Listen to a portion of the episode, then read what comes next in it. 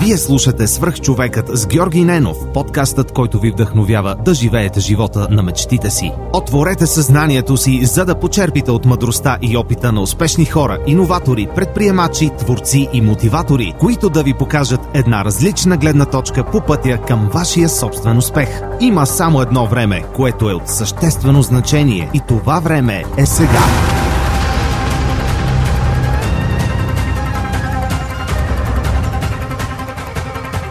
Telos International е иноватор, който създава и предоставя следващото поколение дигитални решения на редица световни брандове в областта на обслужването на клиенти. С над 3500 служители в София и Пловдив, компанията предлага възможност за дистанционна работа, гъвкаво работно време и проекти в сферата на бързо развиващите се технологии, видеоигрите, социалните мрежи, финансови услуги и финтек, туризъм и много други. Даваме там, където живеем е част от философията на компанията. Всяка година общественият борт на Telos International Europe в България дарява 100 000 щатски долара на неправителствени организации за реализиране на социално значими проекти. Дни на подкрепа е доброволческата инициатива, в която вземат участие стотици служители в подкрепа на различни благородни каузи. Кариерно развитие, широк спектър от обучение и над 40 социални придобивки са само част от предложението на Telos International. Разбери повече и кандидатствай на telasbg.com. Интервютата за работа се извършват изцяло дистанционно и от комфорта на дома ти. Успех! Понякога обратната връзка е буквално под носа ни. Ето какво ми написа Яница, която е основният отговорник за вебсайта на Свръхчовек. Здравей, Георги! Искам да ти споделя моята обратна връзка за Storytel и по-специално за детските аудиокниги. Майка съм на две момчета, на 4 и на 8 години. Откакто ползвам услугата, всяка вечер им пускам аудиокнижка преди сън. Те очакват този момент с нетърпение и вече обожават аудиокнигите. Могат да прекарат цял час в слушане, завити под топлата завивка, което от своя страна улеснява и самия процес на заспиване. Искам да ти благодаря сърдечно на теб и на Storytel, защото благодарение на вас децата ми неусетно се пренасят света на книгите. Заедно открихме един нов и различен вариант за освояване на безценни знания и емоции. Ако искаш да разбереш кои са книгите, които Яница и синовете й препоръчват, заповядай на www.thesuperhumanpodcast.net на колона черта Kids. Здравейте, вие сте свърх човека с Георги Ненов. Днес имам изключителното удоволствие да ви представя моят приятел Добромир Иванов. Здравейте. Един от съучредителите и председател на Беско. Да. А, много ти благодаря, че приема моята покана. Преди много, много време един от а, така важните хора в Беско ми гостува, Да. Нет Дервенков, Недялко Дервенков. Тогава още нямаше Беско, Абсолютно. почти в началото на подкаста. И понеже следя с интерес предприемаческия свят в България и забелязвам, че вие много така усърдно се борите и съответно исках да дойдеш и да ми разкажеш първо твоята история и да стигнем това кои са Беско, защото смятам, че може би някои хора, от хората, които слушат подкаста, биха имали интерес да, да станат част от, от тази общност, защото аз непрекъснато говоря за Мгм. средата и колко е важна това, а тя и всъщност а, това, което вие се опитвате да направите, според мен е един от начините ние да, да избълбукаме нали, от това а, положение, в което сме, да не използвам по-така те- тежки термини. И, и така реших да съчетая двете неща. И ето днес ти, ти ми гостуваш. Добре, благодаря ти. И аз, аз ти благодаря. Радвам се, че съм тук, защото това е един от подкастовете, които харесвам да слушам. Така че ти благодаря, че съм тук. После ще питам кой, кои сте любимите епизоди. Да. А, напоследък имаше доста хора в а, ст- а, стартъп а, света, включително и Макс Гурвиц от Vicio Ventures. да, да, това беше. Успя да го слушаш? Него слушах само първите 15 минути, примерно, и после, м, да, не продължи по някакъв друг начин. Но, примерно, като беше за полюбение, примерно, Жоро Малчев, когато си бяхте говорили М. някакви неща, той така или иначе като човек ме е супер вдъхновяваш. Има, нали, много яки неща, които той споделя. На нет му бях слушал още преди, с му бях слушал част от участието, защото успях да го чуя цялото. Да, и Супер. Ами Жоро Малчев вчера имаше рожден ден, Знам, така да, че го да, по- да, поздравяваме още веднъж. Рожден ден Няколко Жоро. седмици по-късно, защото не знам кога ще излезе епизода, но Жоро Малчев е вдъхновение и за мен и Да. един от хората, с които се гордея, че мога да общувам всеки ден.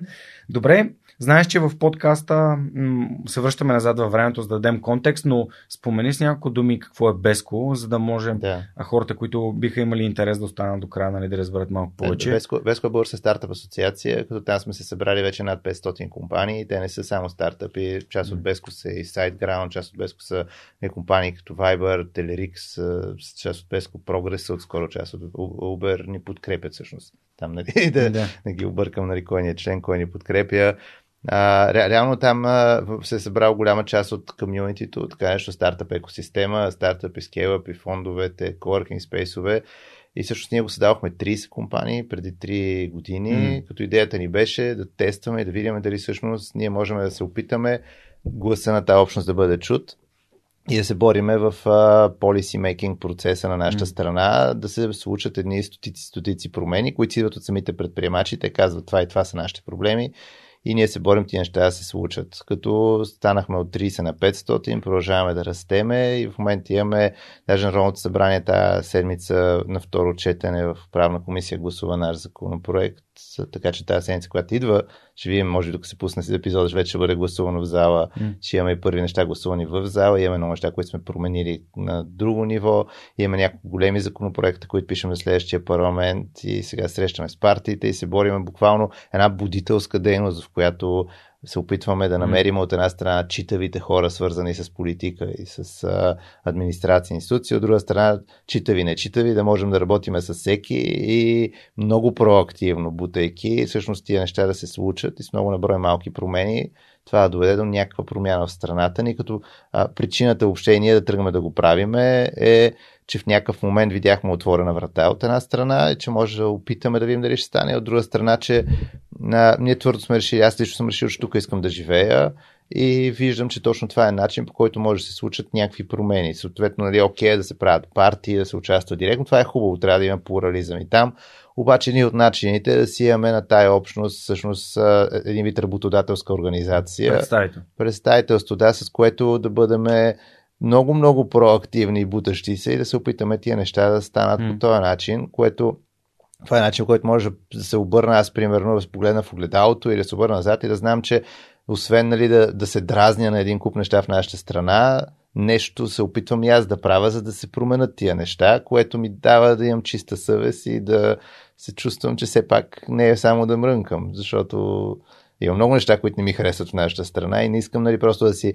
Защото най-лесно е да си направим пак някакъв бизнес, който сме правили преди, да си изкараме едни пари, с които да имаме приличен живот за България или даже доста добър. Не, че това е лесно, между другото, изобщо не е лесно, но нали, това е един от изборите, които човек може да има и е супер, че много хора всъщност го правят но освен това, ако не се бориме нещо да се промени, тогава, нали, съответно да цъкаме по цял ден и да викам, нали, е скапа на държава, нали, тук, нали, не е окей. Okay. Това просто не ми харесва да го правя. Харесва ми, че всъщност нали, не, не влезете в политиката, а правите политики. Да, това е, е много важно разграничение. Това е, това, е, това е, защото в началото ние като създавахме Беско, беше, нали, консумолци и кой ви плати да се ходите при политиците и а, е, примерно, само да кажа по този повод, примерно Фейсбук тая седмица ни блокира рекламите, т.е. не реклама, въобще е, разпространяването на информация почти от нас. Може да постаме, обаче до никъде не стига, защото почна да ни третира като политическа формирование по някакъв Защо? начин, entity.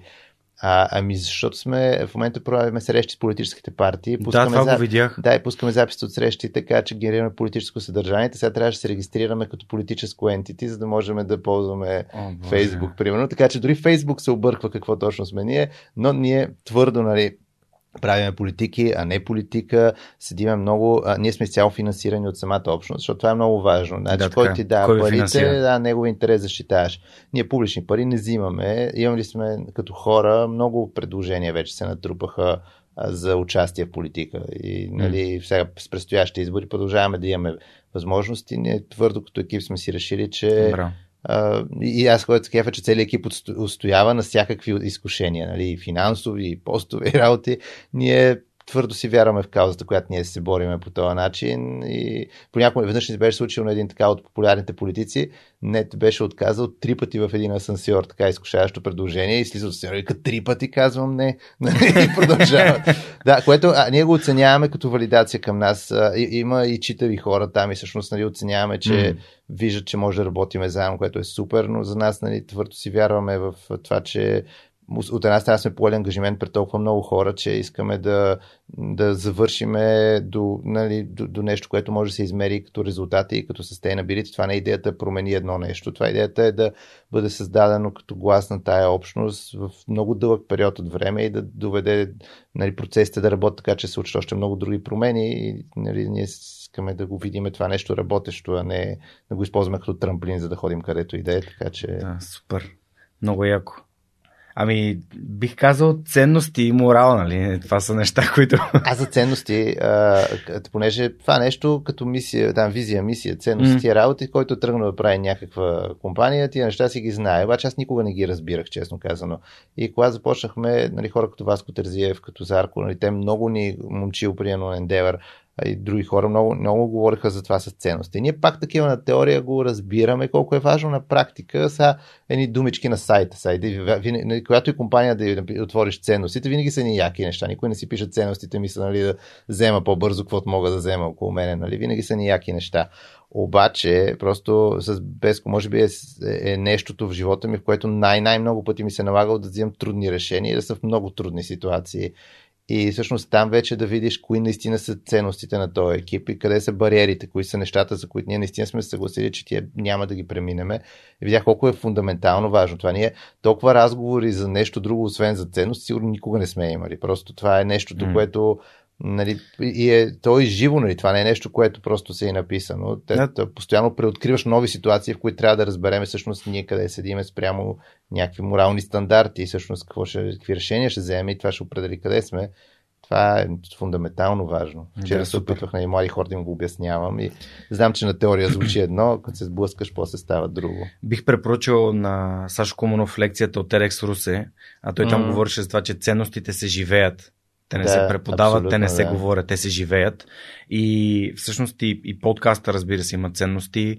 А, старая се нали, да не влизам в политически теми и защото подкаста да бъде политичен, да. за да не каже някой, ето тук сега, тук си, поръчи проекта. Прокламира си да, прокламира него, да. неговите да, политически разбирания. Аз имам мое виждане като индивид, но в, в, в, в подкаста искам да разказвам история на личния пример.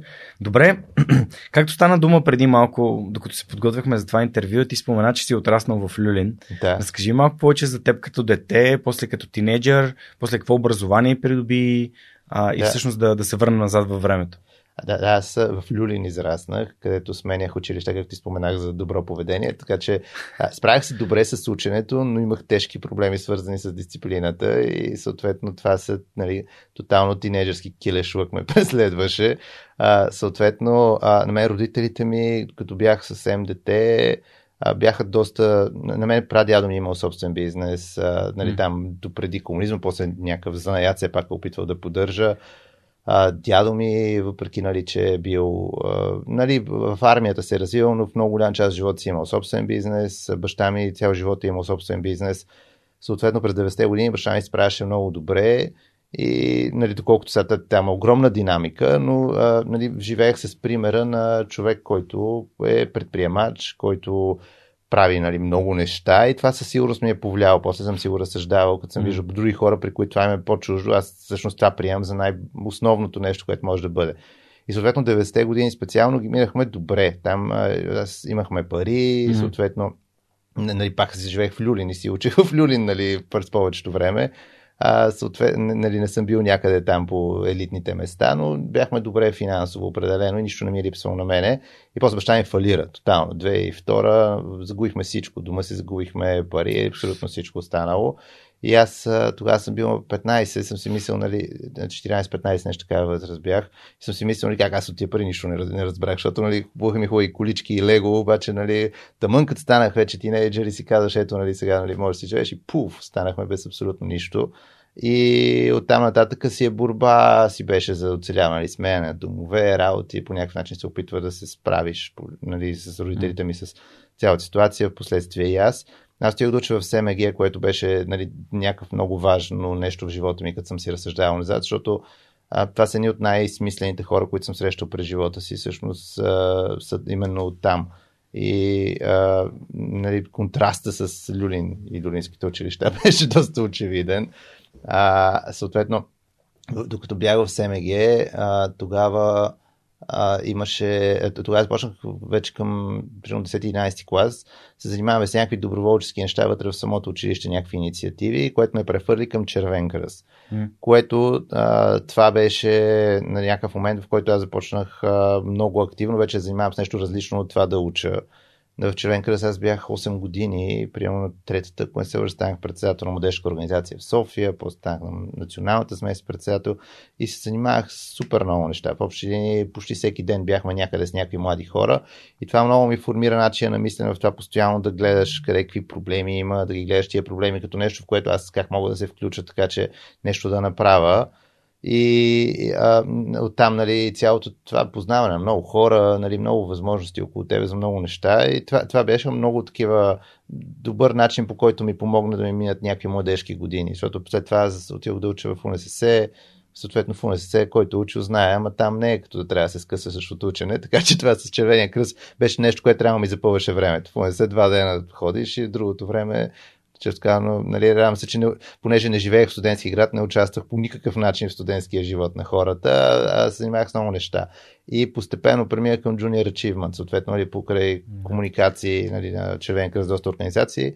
С Junior Achievement започнах да виждам нещата, които те правят и да разсъждавам, понеже там фокус е предприемачество, за това, че е много хубаво да правиш много неща, но те за да са устойчиви, трябва да има пари в тия инициативи. А и другото е, че аз самия, ако си вкарам времето някъде, е супер да изкарвам пари от това нещо, а не само да, нали, да се разхождаме на някакви места. Окей, нали, има, има член кръст супер яки неща, които се правят, но е много яко да изкарваш пари. Съответно, а, оттам а, ме започна нали, цялата тази зараза, когато си твърде млад, нали, да си мислиш всякакъв какъв бизнес да имам аз.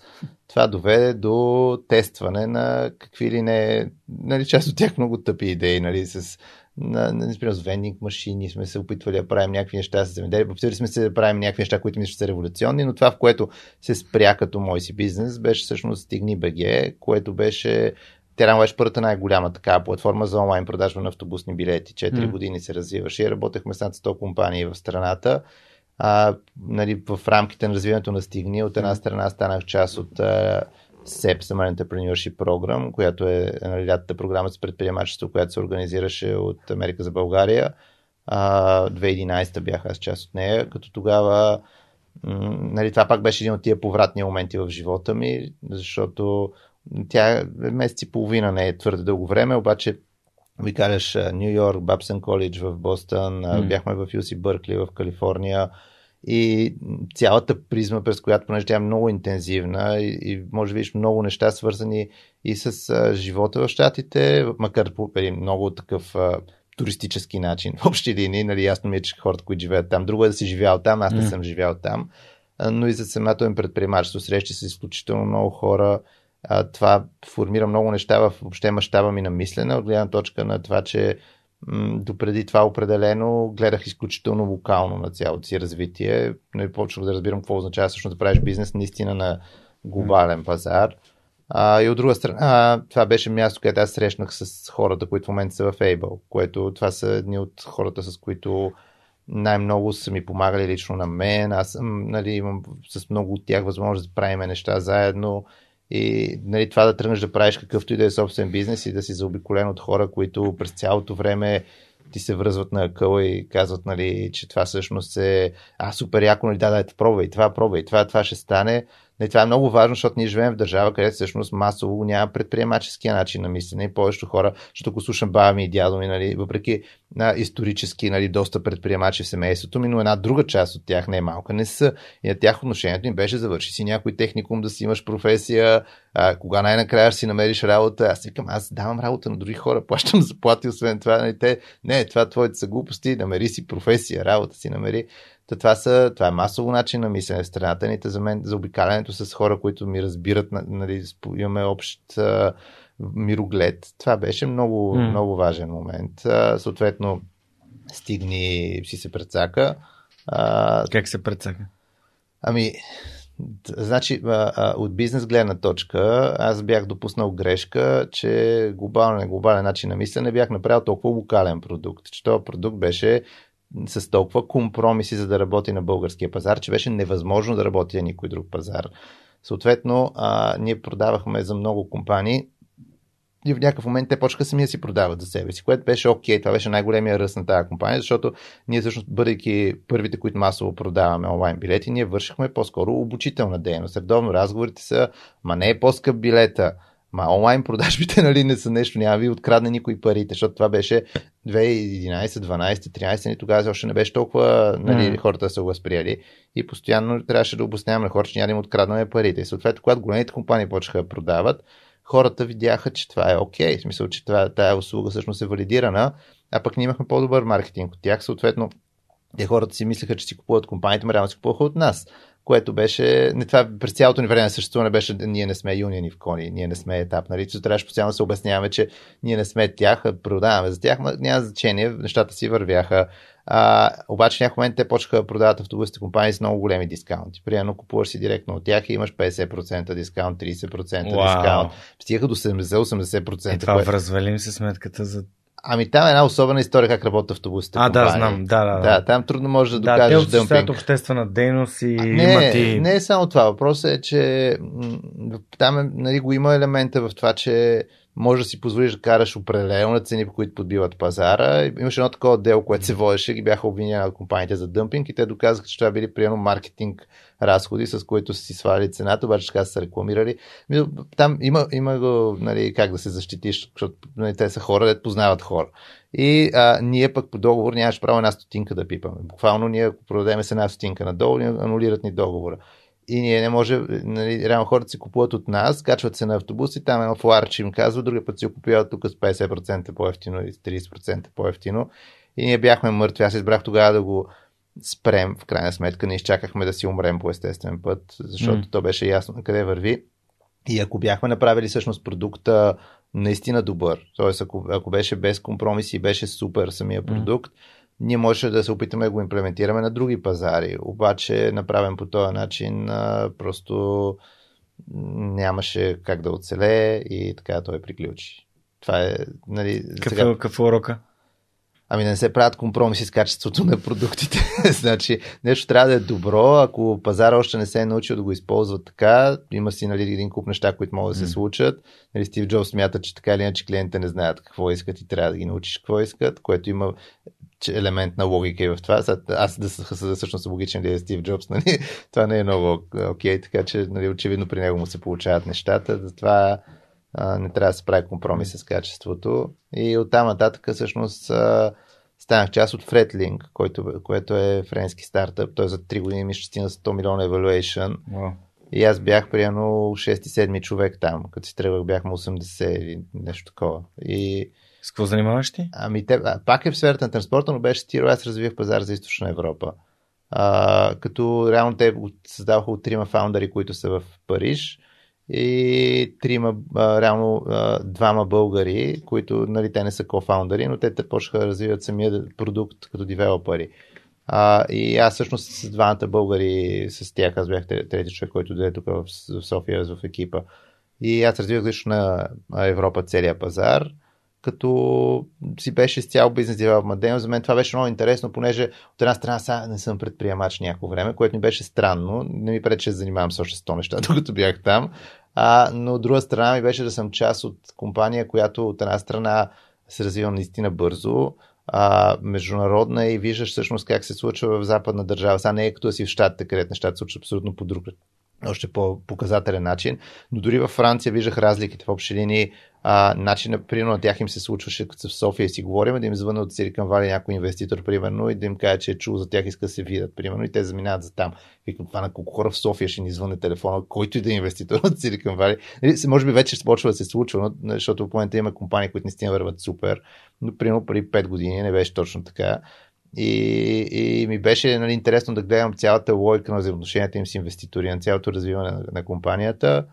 И бъдейки там, всъщност, станах част от. А, а, ме поканиме за съветник Седуарски, който беше последното, последния временен кабинет, който mm. имахме 2017 началото. И тогава а, аз това беше първи допир с държавата. На практика никога не съм имал нищо общо. Винаги съм бил с отношението, че там са лошите Съответно, нали, аз нали, седиме си далече от радара и им прави. Въпреки, че мен 10 години ще я занимавам с политика. Това е нещо, което най-много ме е било интересно и ме вълнува, но просто нали, реалист си, виждаш какво се случва там и гледаш не си в радара на тия хора и да си движиш твоя си живот по някакъв начин. Тесетварски ни покани на чисто приятелска такава mm. подпознат на познат линия. И ние отидохме за 3-4 месеца, като нали, че това е нещо интересно. В общи линии а, нали, по-скоро някакъв да, преживяване. Mm-hmm. И това, което видяхме тогава, някои неща на мен ми направиха много впечатление. Едното е, че всъщност а, че има корупция, очевидно в държавата ни има, но много пъти става въпрос за некомпетентност. Значи, а, чистата некомпетентност седи в основата на много неща, които се случили нелепи в нашата държава. И другото е, че всъщност почти във всяка институция има някакви читави хора, които ма наистина искат нещо смислено да стане. И тия хора, те се борят там като Дон Кихот, вятърни мелници и се опитват нещо да стане. Виждахме и това, че всъщност когато държавата ни среща бизнеса, буквално среща едни и същи пет човека и казва, ние питахме бизнеса. Те, тези пет човека крайно не са представителна извадка на нашите на, на нищо нормално в страната ни като бизнес. Е, аз приемам, нали, ти с нещата, които правиш, включително с подкаста, ако седнеш в момента да си говориш с някой директор на дирекция за министър, това, което ти ще му разкажеш като твой бизнес експириенс, най-често за него ще е mind-blowing преживяване, в което той ще чуе неща, които никога не си е представил, че са по този начин. Ние сме имали хора, които са ни казвали от държавата, ма ти ако имаш две фирми регистрирани на твое име, си вече богат човек и нали, при, при, при някакви критерии, които определят за успешни. И ти седиш и викаш, ама какво общо има това? Нали? Особено при сегашната ликвидация на фирмите, повечето хора имат някакви фирми регистрирани на тяхно име. Има ли спрямо някой беше казал, ако си куп, щом си купил акция на Google, значи вече си богат.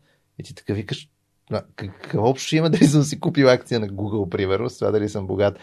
А, и, и, и, и, това, виждаш, някакво фрапатно разминаване и ние почнахме да вършим точно една будителска дейност, които тия хора почваме да ги мапираме от една страна, кои са decision makers, кои всъщност наистина mm. правят нещо и да ги водим тия хора в coworking space, да ги срещаме с предприемачи, да ги срещаме с хора, които се опитвахме просто да ви покажем друга гледна точка. И реално така се роди Беско. В общи линии това mm. бяха първите неща, с които започнахме да правим и в някакъв момент, няколко месеца след това, беше приключил това с времето правителство, събрахме Нали, от една страна Eleven и Launch Hub ни подкрепиха mm. от началото, като а, фондовете, а, нали, Start It Smart, Startup фундацията, Able, организациите, които така или иначе са част от това комьюнити и страната, които са приема като Zara Lab, като Търново, от Русе, mm. нали, на Емилиан, примерно. А, те нали, се включиха и от друга страна приятели с стартъпи. И всъщност идеята ни беше една година тази организация нито да има бюджет, нито някой да пари, да не взима пари, изцяло просто да тестваме има ли смисъл така организация или не. И при мен, значи, начин по който се наредиха нещата, за което сме се шегували, че в Redlink може би трябва да ги сложим като първия голям а, съпортър на Беско, е, че аз в момента, в който го взехме това решение, беше август 2017. Значи аз на 31 юли 2017 си бях свършил някакви такива доста ключови неща, които трябваше да свършим към екипа mm. с Fretlink. И за две седмици отидохме с жена ми на почивка някаква. Върнахме се, взехме решение, че правиме без кои нещата. И от тогава, а, буквално една година, започнаха да се случват около на Макрон поправки, свързани с транспорта. Аз бях подредил нещата, които трябваше да се развият в Източна Европа, нали, като механизъм, процес, как да работи и буквално замрази се развитието, започна само да се експлуатира това, което вече е създадено и една година седяхме on demand в общини. Хората казаха на целия екип, плащаме ви, няма проблем, ако има нужда ще ви звъннеме. И една година, нали, аз можех да развивам всъщност Беско, а пък да съм там и да нямам супер много неща, които трябва да правя. Накрая в общи линии то трябваше да си тръгна за себе си, защото mm а, то чисто репутационно се чувстваш тъпо в някакъв момент, да. защото искаш, нали, къде, искаш името ти да е свързвано с неща, с които че наистина се трудиш, че наистина постигаш резултати. Тук виждаш, че ма ние нищо не правим. така че си взех решение, нали, аз, че си продължавам изцяло в Беско, напуснах нали, Фретлинг, съответно а, нали, Нето се беше присъединил към екипа, Нето по същия начин той два бизнеса имаше по това време и от двата напусна и целият екип започнахме да напускаме всичко друго, което правим и да се фокусираме в...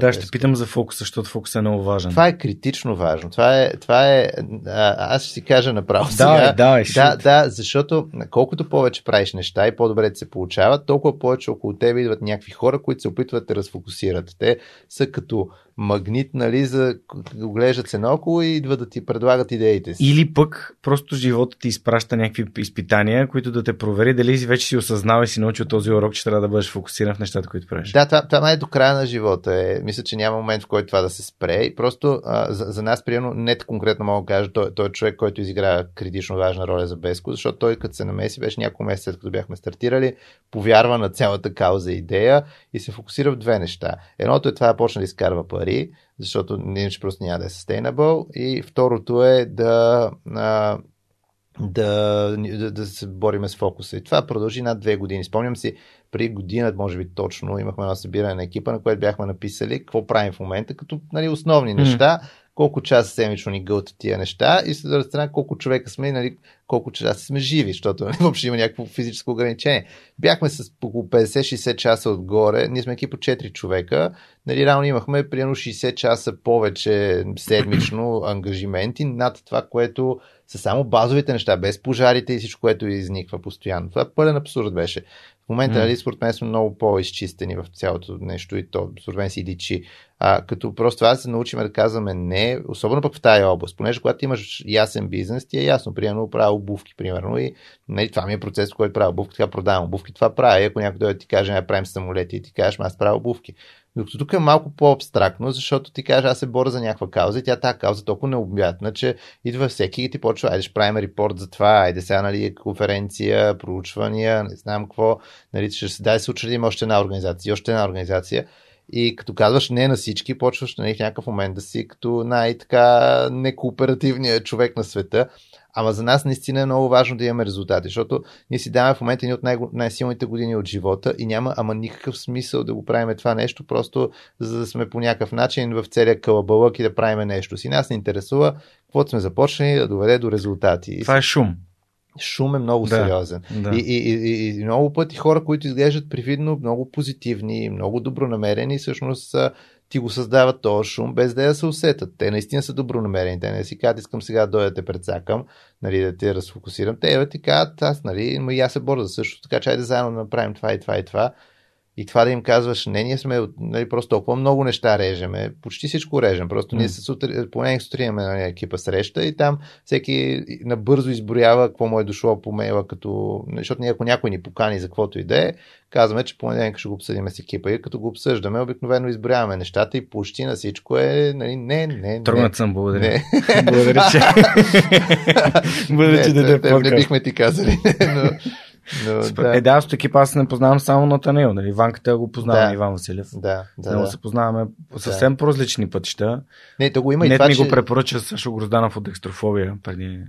Така ли? Да, да, тогава той ми го беше препоръчал, защото Алекс беше а, беше идва в подкаста, а пък с теб се познаваме лично, покрай, но и среща да, сме Да, да, да, да. А, а, аз иначе, а, не, не, много и това, че по принцип всеки трябва да има някакъв giving back към цялата общност mm. и съответно това, което си е част специално от старта предприемаческата общност, кой с каквото може, нали, включително най-често това са време или пари. Нали, това mm-hmm. са нещата, с които обикновено може да помогнеш. Реално трябва да помагаш. Сега трябва да има баланс и това да не ти унищожи другите неща, които правиш, но това е много фундаментално важно. Да. Супер. Добре, да я те върна малко назад, защото ти, ти сподели общо взето много бързо ретроспективно мина Добре, през всичко. Да. А, почна от Люлин и стигна до 500 компании членове на Беско. Да. А, всъщност искам първо да се върнем до, до нещо, което ние не съзнаваме. В моето семейство няма, няма нито един предприемач. Uh-huh. Нито един. Да. Тоест, не има един, лелята на майка ми е предприемач, но то, това за мен е, никога не е стояло на дневен ред като предприемачество. Аз никога не съм го разбирал. Да.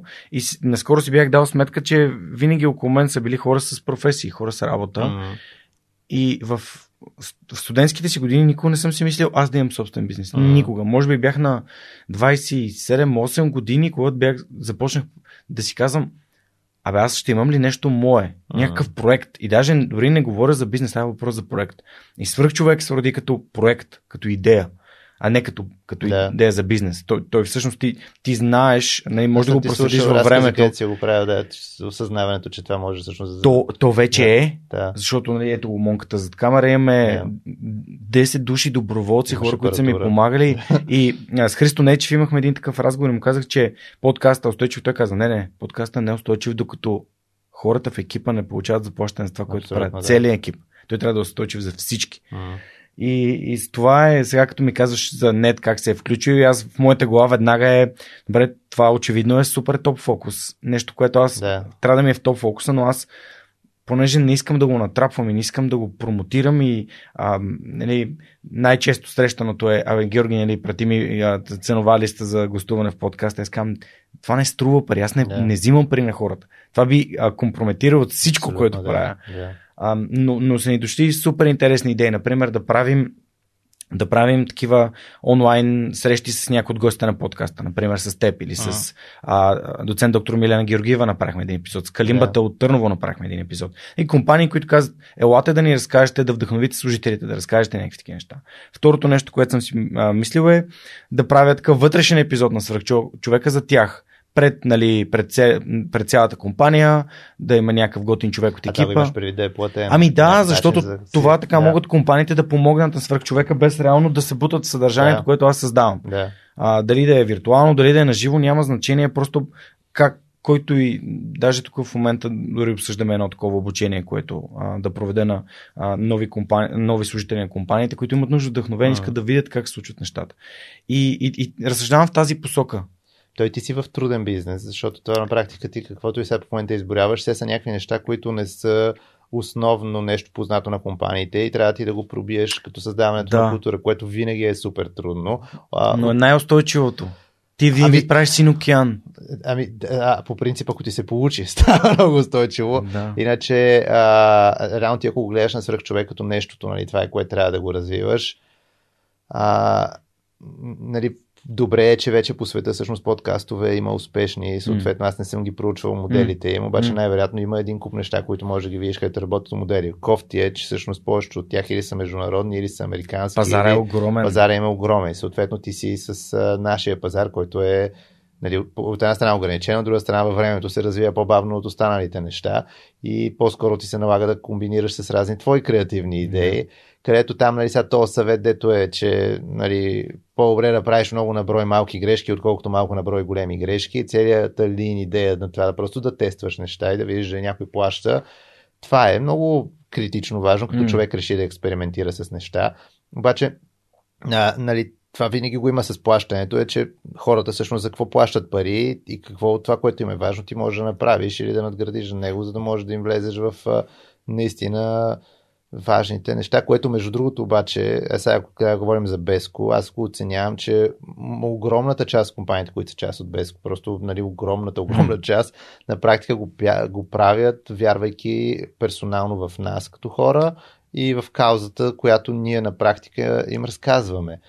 Което е, аз много го оценявам. В смисъл, това е нещо, което а, не е толкова стандартно, въпреки че може би ако някой селс човек ме слуша, нали, баш селс човек, ще си каже, ама то хората винаги мечти купуват, нали, което също е факт, но колкото по-близо все пак е до практичното осъзнаване, че им решаваш проблем. Примерно сега в Беско, ние се опитваме да създадем sustainable модел. Примерно в момента вкараме допълнително здравно осигуряване, един маркетплейс с един куп услуги, които всъщност това, че са 500 компании, ние всъщност негошиейтваме условия, които са за примерно 13 000 служители, нещо, което а, нали, всяка една компания от 5 човека не може да си го негошиетне за себе си. Да знаем, че окей, плащат си членски внос, обаче изкарват или спестяват повече пари от това. И се опитваме да мислим в тази посока, mm-hmm. но от друга страна сме наясно, че винаги причината те да остават и да се присъединяват ще бъде каузата и персонално хората, които седят зад това нещо. Или Кое- пред. Или пред. С лицата си, с имената си. Да. Което е, защо много скеф, че казва персонално, защото то е персонално.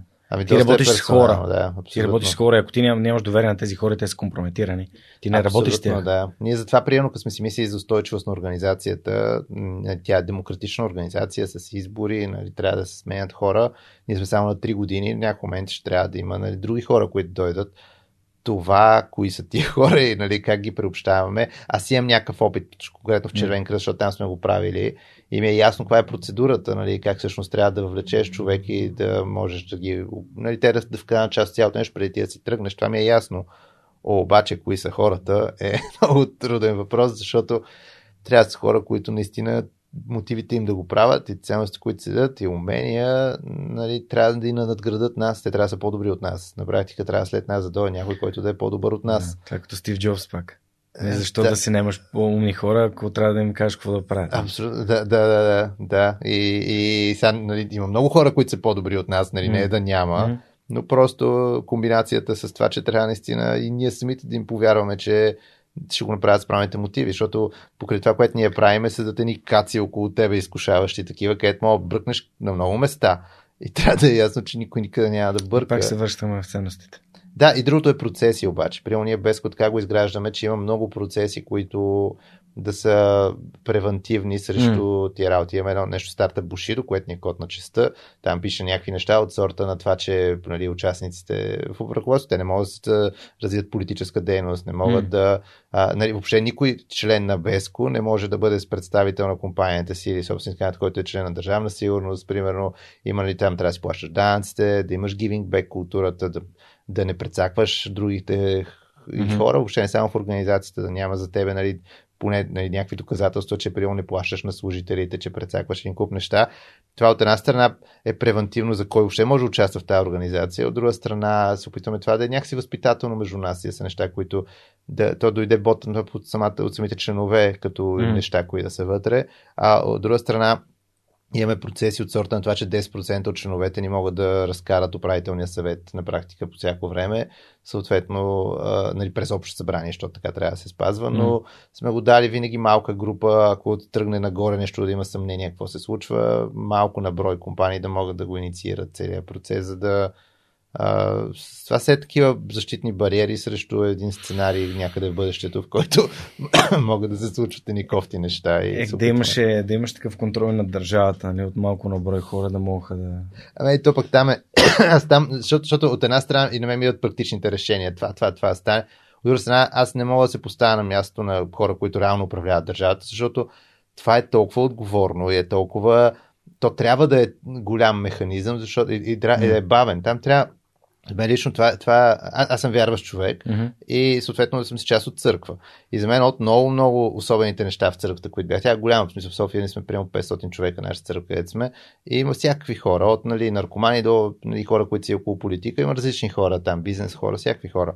И едно от нещата беше там решения се взимат страшно бавно. Имаш някаква идея за нещо от една страна, се взимат решения. Тоест, нали, мисли се как през цялото време се подобряват неща. От друга страна, от сорта дай да изчакаме една година да го обмислиме, съвсем файн. В смисъл не се бърза за никъде. И там винаги се мисли поколенчески. Мисли се как нещата ще се случват да. след време това. И, и, и това там за първи път го видях като начин на мислене, го осъзнах колко е важно. И когато всъщност управляваш държава, не може да взимаш резки движения. Е така, окей, приемно да решим, айде да тестваме автономните автомобили в България, обаче, примерно, да смениме а, нали, изборната система, например, и въобще запазването на демокрацията като процес, защото аз нали, в България съжалявам огромна част неграмотни хора. Нали, има хора, които много лесно ги купиш за 40 лева и това от една страна дразни, от друга страна ми е ясно, че тръгнали в посока да кажем, че тия хора не трябва да гласуват. То път, който го е тръгнал да го върви с айде да, да, да взимаме правото на глас на групи хора, нали, утре ще измисли на нас, що да ни вземат а, правото на глас. Така че има разни фундаменти, които много оценявам, че всъщност не се, mm. се запазват, независимо, че личностите, които управляват, понякога не ни харесват твърде често но въпреки това, нали, е сега в момента институциите и на практика не работят, ама поне такива процеси да не ги закачаме, защото те държат все пак някакви такива стабилни устои на обществото ни. Тръгнем ли тях да ги клатиме, нещата стават все по-непредсказуеми какво ще се случи. Да, така е. Прав си, всъщност аз, аз го казах от гледна точка на това да вземем работещите модели и да се опитаме да, да, да ги въвеждаме в нали, в управлението на държавата по някакъв начин. Да. Но... Ма и аз си ги разсъждавам тия неща също, защото просто са mm. практични. Да те върна да. въпроса, който така не ти зададох. Да. Как помага това да имаш предприемачи в семейството? Ами много подсъзнателно го осъзнавам сега. При мен никой не ми е, в моя случай, никой никога не е за ръчичка нещо да ме е учил, да ми е обяснявал. Никога не се е случвало така. Даже напротив, съветите, които съм получавал, примерно директно от баща ми, по-скоро са били нерелевантни за мен много пъти, защото опита, който той има от 90-те години за локален бизнес в България, всъщност 2020, примерно, ако ще правиш глобален бизнес по света, те не са точно релевантни. Твърде много се фокусираш в неща от сорта на кой ще прецака и не мислиш а, всъщност на къде ще се развие цялото нещо и така че не мога да кажа, че някой ми е помагал с такъв тип неща. Но, но пречупването на начина ти на мислене е в това, че постоянно можеш да създаваш неща, че постоянно можеш да поемеш отговорност за тези неща и да не те е страх. Аз вчера, защото вчера просто някои млади хора си говорихме там на ВВФ, имаха едно събитие и като трябваха ми зададат въпроси, първия беше нали, как да се справиш с страха от провала. Просто нали, това, че Аз никога не съм имал файл за това нещо. Просто никога не, не съм разсъждавал. Окей, okay, имаше едни времена, когато много ми пукаше какво си мислят другите за мене и тогава това приемно ми е влияло някъде, но никога не съм си разсъждавал нали, голяма работа, като пробваш нещо и то се провали. Ами, да се съм, че аз съм виждал баща ми толкова пъти да се проваля и, и да продължава напред и да прави нови неща и нови неща и това просто го виждаш в примера на хората около тебе и почва да ти става най-нормалното нещо. И по същия начин, да, и дядо ми, защото и той почина на 80 и там колко беше, примерно 3, той 88-9 годишен, си произвеждаше едни устройства, организираше телевизията, му ги рекламираха, той си ги продаваше. Накрая просто беше той с една друга леля, която му помагаше и двамата просто нижичка джиство правят неща, продават ги, той това правеше докато си умря този човек. И мен това ми е най-естественото нещо, което съм виждал. Никога не съм разсъждавал върху нали, сега, кога се пенсионираш, пък какво. Не, че не е важно. И хубаво е хората да си организират живота за тази част, но просто това просто да правиш неща, защото просто виждаш, че можеш да ги правиш и че можеш да си полезен на другите с тия работи. Ми се, толкова ми се е втълпило като начин на мислене, че това ме е формирал в някакъв смисъл. Много интересно това за провала. В моята глава то, това никога не стои на дневен ред. Mm. В смисъл, никога не, никога не си задавам въпрос, като почвам нещо ново, сега ще се провали ли? Е, да. Изобщо не си го задавам този въпрос. Да. Но има хора, които са такива много, предпаз, много предпазливи и аз го наричам някакво, моето си е някакъв кораж до безразсъдство. Пробвам, да. харесва ли ми? Да. Получава ли се? Да. Ако не ми харесва, не го правя. Нали? Да. Но не при всеки. Това е, според мен, е свързано с как сме отраснали като, като деца, в каква среда сме били. Аз даже като съм ходил в някакви училища, приемно да си говорим и приемно аз нещо си говоря там с хората и някой те дига ръка и задава някакъв въпрос. И това е, е реална история. Учето като му вика, сега как се казва, не знам човека, ама приемно Гошко, а, а, Гошко. Давай, давай, свигна съм. Гошко, свигна да, ако взеш още един толкова тъп въпрос, нали, ще изгона. И аз викам, а, и това като ти се случва 12 години в училище и като на стоп ти обяснява, че има правилни и грешни въпроси, че е.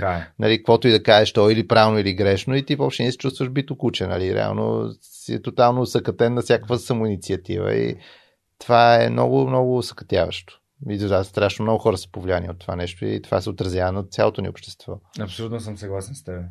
А, добре, всъщност а, след това исках да те попитам за, за средата. Преди разговора си говорихме с теб, че всъщност в, ти спомена преди малко, че в СМГ си попаднал на, да. на страхотна среда. Нали, споменай, че Натанаил е един от хората, да. а, с които общува, си общувал като в гимназията и до ден днешен нали, общуваш. Да.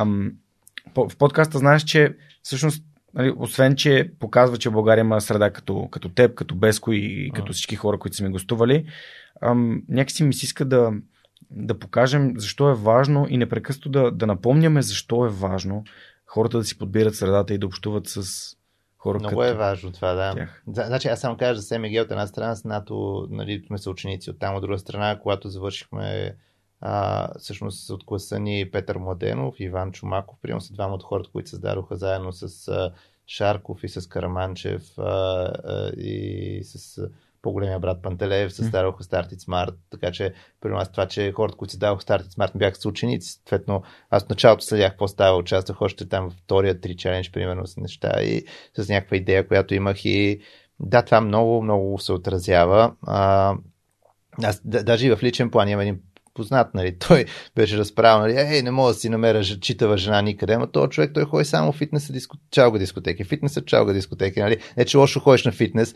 обаче, нали, викам, ако отиеш при някъде друга среда, където, нали, не, не си само около фолк хора, нали, защото в неговия фитнес са предимно такива хора, нали, съответно, нали, към, там може да си намериш и някои други, така че в личен план е важно къде с какви хора се заобикаляш. И това трябва да се мисли, просто ако човек се забелязва, че средата, в която се намира е тип в кварталната нали, групичка от 6 човека, където от 10 години просто mm. и същите 6 човека, където седите по цяло в кафето и мълчите и си гледат телефона през повечето време, Хубавото е, че в момента просто имам много опции да, си, да, да се докоснеш до по-предприемчивите хора от младите хора. Mm. Нали, както Able Activator, Founders Institute, те сега примерно това вчера бях на WWF Panda Labs, което правят някакви такъв тип акселератори, където а, всъщност можеш да минеш набързо през някоя програма, запознаеш други хора. Постоянно има конференции, постоянно има някакви ивенти. Нали, аз вече съм на 33 и ми е малко трудно да си представя как създаваш твърде много нови, чак близки контакти, понеже нали, с деца, работа и всичките неща. Нали, реално разбираш, че ти остава много малко време да общуваш наистина близко с хора. Но ако си по-млад човек, младите хора, и аз като бях млад, много бързо ставаш част от нови места в общи линии и това трябва да се мисли. Включително и да, къде учиш, какво правиш, по-скоро заради хората, не толкова заради какво ти пише на дипломата. И от към намирането на половинка си много прав, че всъщност ако искаш да намериш някой, който ти е интересен и ти е приятен, просто намери нова среда. Потопи се в нова среда, където не познаваш хора, където никой не познава, те познае хората и... Е, важна е среда да се пак да, да предразполага, да. да е, нали, да, да, да. да. Еми отиди на танци, отиди на някакъв, на някакво, примерно, уроци по готвене или не, е, нещо. В момента има толкова много такива неща. Това е, да. заляти сме поне. Нали, да, това. Е. Сега, може би, последните 12 месеца заради коронавируса, част от тия неща, нали, са по-особена страна на практика това, аз, аз когато влязох в Червен кръст, 2004 е да, 2004 беше това, ми то нямаше много друга да къде да попадне, защото аз тогава буквално действащите организации, които нали, всъщност mm. наистина имат дейност и само при 10 години по-късно, като го гледах, те бяха безкрайно много, просто нали, всеки може навсякъде, така защото толкова бързо се разви с цялата тая социална възможност за социална среда. Даже наскоро да. говорих с а, моя да Жоро от а, 5KM Run, който спомена, че в тяхната организация толкова много хора са се сгаджосали, са оженили, деца са се родили даже. Та, това е абсолютна валидация. Е, на Фейбъл, това, Фейбъл е също, нали, там Фейбъл семействата се групират да. все повече. И, да. Да, аз като кажеш... Поздрави за креми и за нет. Поздрави за креми и за нет, да. а, а, а, аз иначе, а, Мога да си вкарам само една тема, защото говорихме ретроспективно за живота. Едната страна на нещата е какво съм правил, mm. друга страна на нещата е какво е стояло отзад, докато съм ги правил тия неща. Понеже там имаше една много голяма промяна, която се случи. Нали, тя е свързана с конкретно с моята си вяра, защото всъщност а, а, за много дълго време нещата, които правих по-скоро си бяха фейк. Тоест, а, на практика знаех на теория как трябва да изглеждам пред хората, какво да говоря, как да се mm. впиша но зад това аз всъщност надувах един балон, който не беше реален. Реално правих компромиси с един куп неща, не бях освоил до съвършенство да казвам на хората това, което те искат да чуят, което всъщност нали, е лъжене. Просто много ситуации не беше истината това нещо. И аз това си го замаскирах пред себе си в това, че твърдо убеждение, аз съм си добър човек. Значи, нали, всеки човек смята за себе си, че е добър човек. Mm-hmm. Често казвам осъзнаването за това, че а, нали, съм виждал съм близки хора, мои близки хора, които определено правят кофти неща, които си изгради цяла философия, която му обяснява как това, което те правят е абсолютно окей. Okay и си лягат вечер спокойни с идеята, че са добри хора. И се замислих, че всъщност нашия критерий на тема какво е добро и лошо е толкова субективен, че не може да се разчита на него, защото всеки човек смята, че е добър човек, дори нали, отявлено за обществото кофти хора. И бях почнал да ги разсъждавам тия неща. Съответно, а, нали, аз до дете си вярвам, нали, дали, че има Бог по някакъв начин. Това а, нали, човек малко е в каквото семейство израсне. Нали, въпрос пак на повлияване на какви неща си.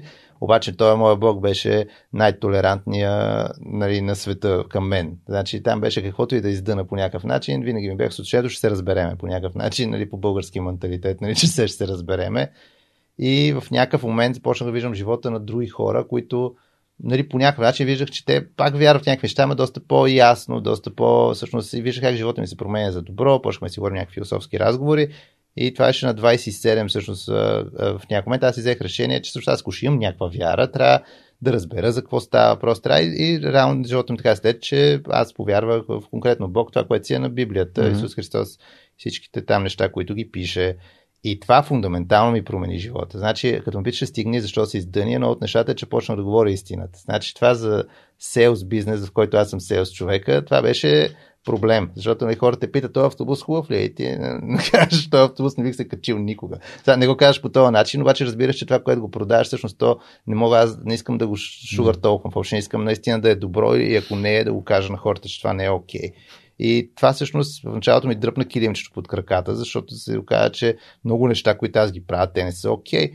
И обаче пък ми дава възможността, борейки се за това да говоря истината, да се принуда сам себе си, да трябва да направя нещата наистина. Тоест, всяко едно нещо, което аз правя, да знам, че мога да го кажа и че наистина съм го направил по този начин, което е по-трудно, но после пък ти дава възможността да си, да си много по-спокоен във всичко, което правиш. И това се отрази на всяка аспект от живота ми. Нали, от включително лични взаимоотношения, защото не приемам с жена ми, ние не приемам се целунахме за първи път на сватбата ни. И за първи път се фанахме под ръка след като се сгодихме. И нали, някакви такива неща, които като цяло не са точно общо приятия начин, обаче си бяхме дали много време преди да се оженим, в което всъщност инвестирахме в това да, а, да, да се научим да сме екип, в това да се научим да общуваме заедно, да минаваме през проблеми, да обсъдим хиляди и хиляди неща, в които не виждаме къде са ни разминаването, да съгласиме. И чак тогава, нали, всъщност, нали, ние след като се оженихме, започнахме вече да си имаме нормалния си живот, mm. който си има всяко семейство и това ни позволи в момента, в който ние се женим, ние всъщност да сме до такава степен изградени като екип, че това след това да направи живота ни много по-лесен. Не, че нали, е твърде лесно, защото нали, дете след дете и ще тия работи на спанетата, нали, това си е, всеки знае през какво се минава, но, но, но, много, по, но много по-добре, отколкото всъщност, нали, е, ако бяхме го правили по друг начин, поне за мен. И съответно, а, нали, цял, целият този аспект от живота ми, той преобърна нещата в посока да това да се опитвам всичките неща да ги правя наистина правилно. И това... Давам правилно спрямо кого? Ми, спрямо... А, и какво? Да, с, а, тук защото си, това е контекста. Тук си седят, да, защото аз а, реално първи път, примерно, като четох Библията, и се почувствах спрямо критерия за морален стандарт, който е зададен там, като се едно в Excel, като правиш някаква графика и пишеш 1, 2, 3, 4, 5, 6, 7, 8, 9, 10 и нали, примерно задаваш една такава черта става. И нали, ние си казваме по тази критерия, примерно аз съм осмица. В смисъл има по-добри от мене, ама лично нали, другите са много по-зле от мене. И това е все едно на тази графика да напишеш след това примерно 10 милиона. И в този момент ти от 1 до 10 стават черта на дъното, защото спрямо 10 милиона, две ли си, три ли си, честно казано, се си на дъното. Та малкото го четеш там, моралния стандарт, който се задава, се чувстваш по този начин. Там се дава някакви неща, дето че човек там да се разгневиш, все едно си го убил, да си загледал все едно жена, mm. просто все едно mm. си нали, преспал с нея ти неща ги четеш и викаш това къде е, нали? Смисъл, тия неща са много високо. А, обаче пък аз взех решение, че знайки, че има такава летва, в крайна сметка аз а, нали, трябва или за себе си да приема, че съм неморален кофти човек, който просто казва, добре, знам, че има някакъв такъв стандарт, обаче аз няма да се опитам да скачам него, ще скачам моите си стандарти или да се опитам да скачам тая летва. Сега това нали, няма начин човек да го постигне, да го живее 100%. Никой човек не е успявал. Не, няма и то не е само цел да успееш. Но това ми е на мен е мерилото. Време, каквото пише в тая книга, като стандарти, като неща, това се опитвам да скачам. Нали, с всичките разбирания, че mm. нали, човек просто няма начин да се справи. Обаче нали, се опитвам и се опитвам да се постоянно да го мисля, да се променям, да, mm. да ги мисля спрямо тия стандарти, аз къде се намирам, това ми е на мен мерилото. Да, да, ма от друга страна пък като погледнеш психологията, психологията mm. разделя основните емоции, нали, основните емоции са 8 и гнева влиза в тях. Това е начин за изразяване. Значи, а, ние по принцип, това е, това е един от фундаментите, всъщност, а, това не става човек да, защото м- това е много фундаментално, че цялата тази история с вяра, Библия тия неща, тя не е да правиш неща, а да бъдеш неща. Mm-hmm. И реално, м- нали, ти реално се променяш в посока да, да не си такъв човек, а не да се опитваш да, да, нагади, да нагажаш по някакъв начин нещата. И съответно сега ние по природа, хората, аз това им беше едно от много фундаменталните размишления, защото, mm. примерно, Библията така, че ние не се раждаме добри. И аз си как не се раждаме добри? Аз винаги съм бил, човек се ражда добър и по стечение на обстоятелствата прави кофти неща. А там казва, ти се раждаш кофти, лош се раждаш и евентуално, ако се напънеш, почваш да правиш добри неща. И аз началото бях супер несъгласен с това. Просто викам, това пък крайно не съм окей. Okay. А, обаче, после почнах се замислям за много неща. А, аз сега имам деца, имам две деца. Реално всяко едно добро нещо във всеки един от нас е формирано вследствие на възпитание или някакъв поне пример, нещо около нас. Това, което ни идва отвътре, децата по принцип, нали, много си обичам моите две, искам да имам още много, но те се раждат завършени егоисти. Значи там нали, това, за което ако дете мисли, е аз, нали, моите играчки, моите... Ако сложиш две малки деца с една играчка в една стая и така затвориш вратата, виж какво ще се случи, нали, ще има след малко мое, мое, дърпане, нали, и ти го учиш безкрайно много пъти, хиляди, хиляди пъти нали, нали, че много хубаво си даваш нещата, не дърпаме от ръцете, не правиме това. И всяко едно нещо в нас е култивирано от нашите, дали ще е родители, дали е някакъв mm. друг пример, който ни е повлиял по някакъв начин. Както ти, ти спортуваш, ти го знаеш mm. това. Значи, на тебе ти отнема определено усилие, за да развиеш навика да спортуваш. Ако спреш за един месец да спортуваш, ако правиш каквото и да е, просто за един месец го спираш, подновяването на този навик е, нали, е много по-трудно. Мисля, през цялото време, всяко едно да четеш, примерно, кажеш, сега ще чета всяка вечер или всяко такова. И примерно първа седмица, втора седмица развиваш го като навик, спираш за две седмици, четеш, и пак от начало в общине цялото нещо, ние всяко добър навик го изграждаме с усилия и то просто през цялото време се бориме с нашата си природа, която и както я шофираш, примерно засичате някой, това нали, да се овладееш, това е проблем. И мен това ми беше едно от нещата, когато аз си казах, нали, добре, аз това нещо го вярвам. В крайна сметка наистина го вярвам и ще mm. дам шанс. Аз в живота си на толкова неща съм дал шанс, повече от тях много тъпи. Викам, нали, аз аз замислям сега, ако има наистина Бог такъв създал Вселената и как се чувства, нали, някаква си точка там на някаква планета ми каза, ще ти дам шанс, нали, колко за него има значение, но да, а, после си го бях замислил това, но да, кажеш, си дам шанс. И всъщност ме стана си някаква промяна, която приятелите ми първия забелязаха веднага и казаха, ама ти си станал супер различен. В смисъл, нали, реагираш различно, мислиш различно. И, и това ми беше правилно впечатление, защото аз това не го бях забелязал. А то реално какъв си се вижда обикновено като си в ситуация. Тоест, нали, когато те ядосат, когато те предадат, когато си неправдан по някакъв начин, предсакан. Е, да, когато то... влезеш в емоционално състояние, да, трябва да реагираш. Да, и, и то, нали, така негативното емоционално, защото в другото състояние, в което, нали, някакси си по-спокоен или се случват хубавите неща, тогава е много лесно човек да, ако ги знае на теория правилните неща и да ги, и да ги говори, и да ги прави, обаче следващия момент, като те настъпат и реално излиза какъв си наистина. И аз почнах всъщност да виждам, че аз почвам да реагирам различно и това ми направи много впечатление, че всъщност нещо в мен се променя. И да, това беше, това просто това беше повратен момент, който много се отрази на всичко останало, което прави според мен в Беско конкретно приемно, това е някакъв много сериозен фундамент, защото да, на НАТО му са пастори, то от дете си я вярваш приемно.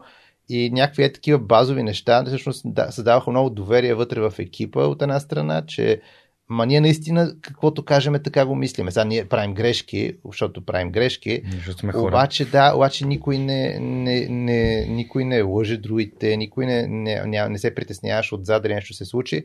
И това повлияе останалата част от екипа. Реално, а, дори и това е в... пример. Да, и, и това всъщност се превърна в някакъв много сериозен фундамент на това, mm. което правиме, който по някакъв начин спечели доверието и на другите хора, които ни подкрепят. Аз спомням Васко Терзиев, примерно, той е един от хората, които най-много ни помага в момента. Първите месеци нали, беше буквално а, нали, какви сте вие, за какво се борите и беше нали, отне време да си печелим доверието и в момента, в който той всъщност видя, че ние наистина това са неисканите мотиви. Ние наистина това се опитваме да направим. Опитваме mm. се да първаме страната ни по този начин, опитваме се да направим правилно нещата и той стана най-големия ни поддръжник. И това всъщност да можеш наистина да го правиш. Аз преди не бях такъв човек. Просто искрено си го казвам, че преди булшитвах за всякакви глупости и, не можех да се справя с себе си. Четях книжки, ходех на семинари някакви, медитирах и ги не знам на теория нещата и после изпадам в ситуация дали че нещо ще ми е по-лесно да мина по прекия път, дали ще ми е по-изгодно да направя нещо, което знам, че не е окей, okay, обаче никой няма разбере и така ми е по-изгодно, дали ще е нещо друго, ще скатава това, това. И аз го правех и, и, и не можех да се справя за себе си, знам, че не е окей. Okay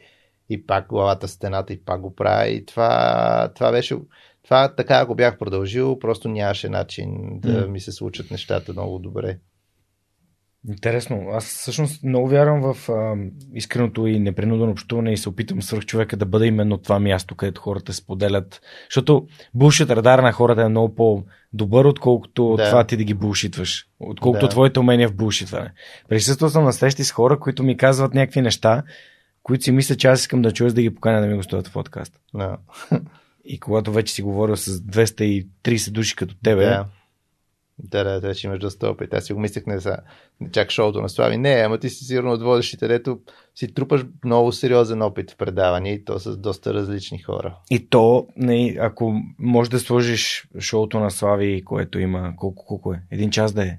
Да. Мо, моите подкасти са минимум час и половина, т.е. аз много бързо наваксвам. Ето, дори там, нали, аз не, не, не прави сравнението, но там гостите гостуват за по 15 минути, докато в един да. разговор от някой. Аз дори приемам при нас, като влият компаниите в Беско, ние с всяка една компания се опитваме да проведем поне един час разговор. И Супер важно ми е. Това да. ми е на мен ми е ситото да мога да, да имам предварителен не, разговор. Аз това не е ситото, да. Просто нали, без това не може да минем. Сега в момента сме си доста автоматизирали платформата и улесняваме процеса и въпреки това някакви хора ни стават членове без да се познаваме, което ние много оценяваме като доверие, но ги търсиме след това да се запознаем и да говорим, защото за нас дори преценката да могат да бъдат членове минава през това, защото ние имаме много хора, много компании, които сме отказали членство, защото просто нали, за един час може да видиш много неща за, в един разговор за някой човек и има неща, които си кажеш. О, да. Нали, сори, обаче. Точно така е, да. Съгласен съм. Да. Знаеш ли, аз ти сигурно не си попадал на този разговор, но първият ми, един от първите ми шефове ме научи на моето антимото в живота. И той никой не може да ти даде това, което аз мога да ти обещая. Да, да, това е много. Много е силно, да. особено за един да. 20 годишен човек, който попада в предприемачеството да. и примерно не са дошли сота да, да сложат алармата в чисто новия ни офис, там имам компютри и някакви неща. И аз отивам игра с приятелите ми карти. Mm. И стоя там до 6-7 сутринта, след това се пребирам и той ми звъни в 9 и вика къде си, що не си в офиса. Казвам, защото съм седял в офиса до 7 сутринта, mm. нали? съм се прибрал да, да спя. Но да, хората са много нечовечни понякога а, и разбирам, разбирам нали, твоята фрустрация yeah. откъде идва. От това, че това хъсъл, нали, трябва аз тук да погазя всички. Алекс, от, Алекс от Юбър го беше казал. Нали, трябва да. да това servant leadership, нали, това да... Аз имаше, бях, бяхме на един, на, на, е, на, някакво среща беше. Покрай Беско беше нещо. Ние вече mm. такива неща не правим. Това беше в началото, когато все още се разфокусирахме. Бяхме на разфокусиращо място. И там някои нещо чаха да говорят и бяха казали кой как си там да си нарисува. В началото е някакъв айсбрейкър такъв, да се нарисува как представя себе си. И хората, като почнаха едни корони, там някакви неща се обясняват как се представят кръвици, не знам какви неща. И аз тогава се бях нарисувал, чуя как се, аз не мога много да рисувам даже изобщо, но се опитвах да нарисувам, нали, слуга как изглежда, нали, накрая сервитьор нарисувах, защото не знае как изглежда слуга. И ми харесва много гледам на себе си като някой, който просто а, се опитва да послужи на другите хора.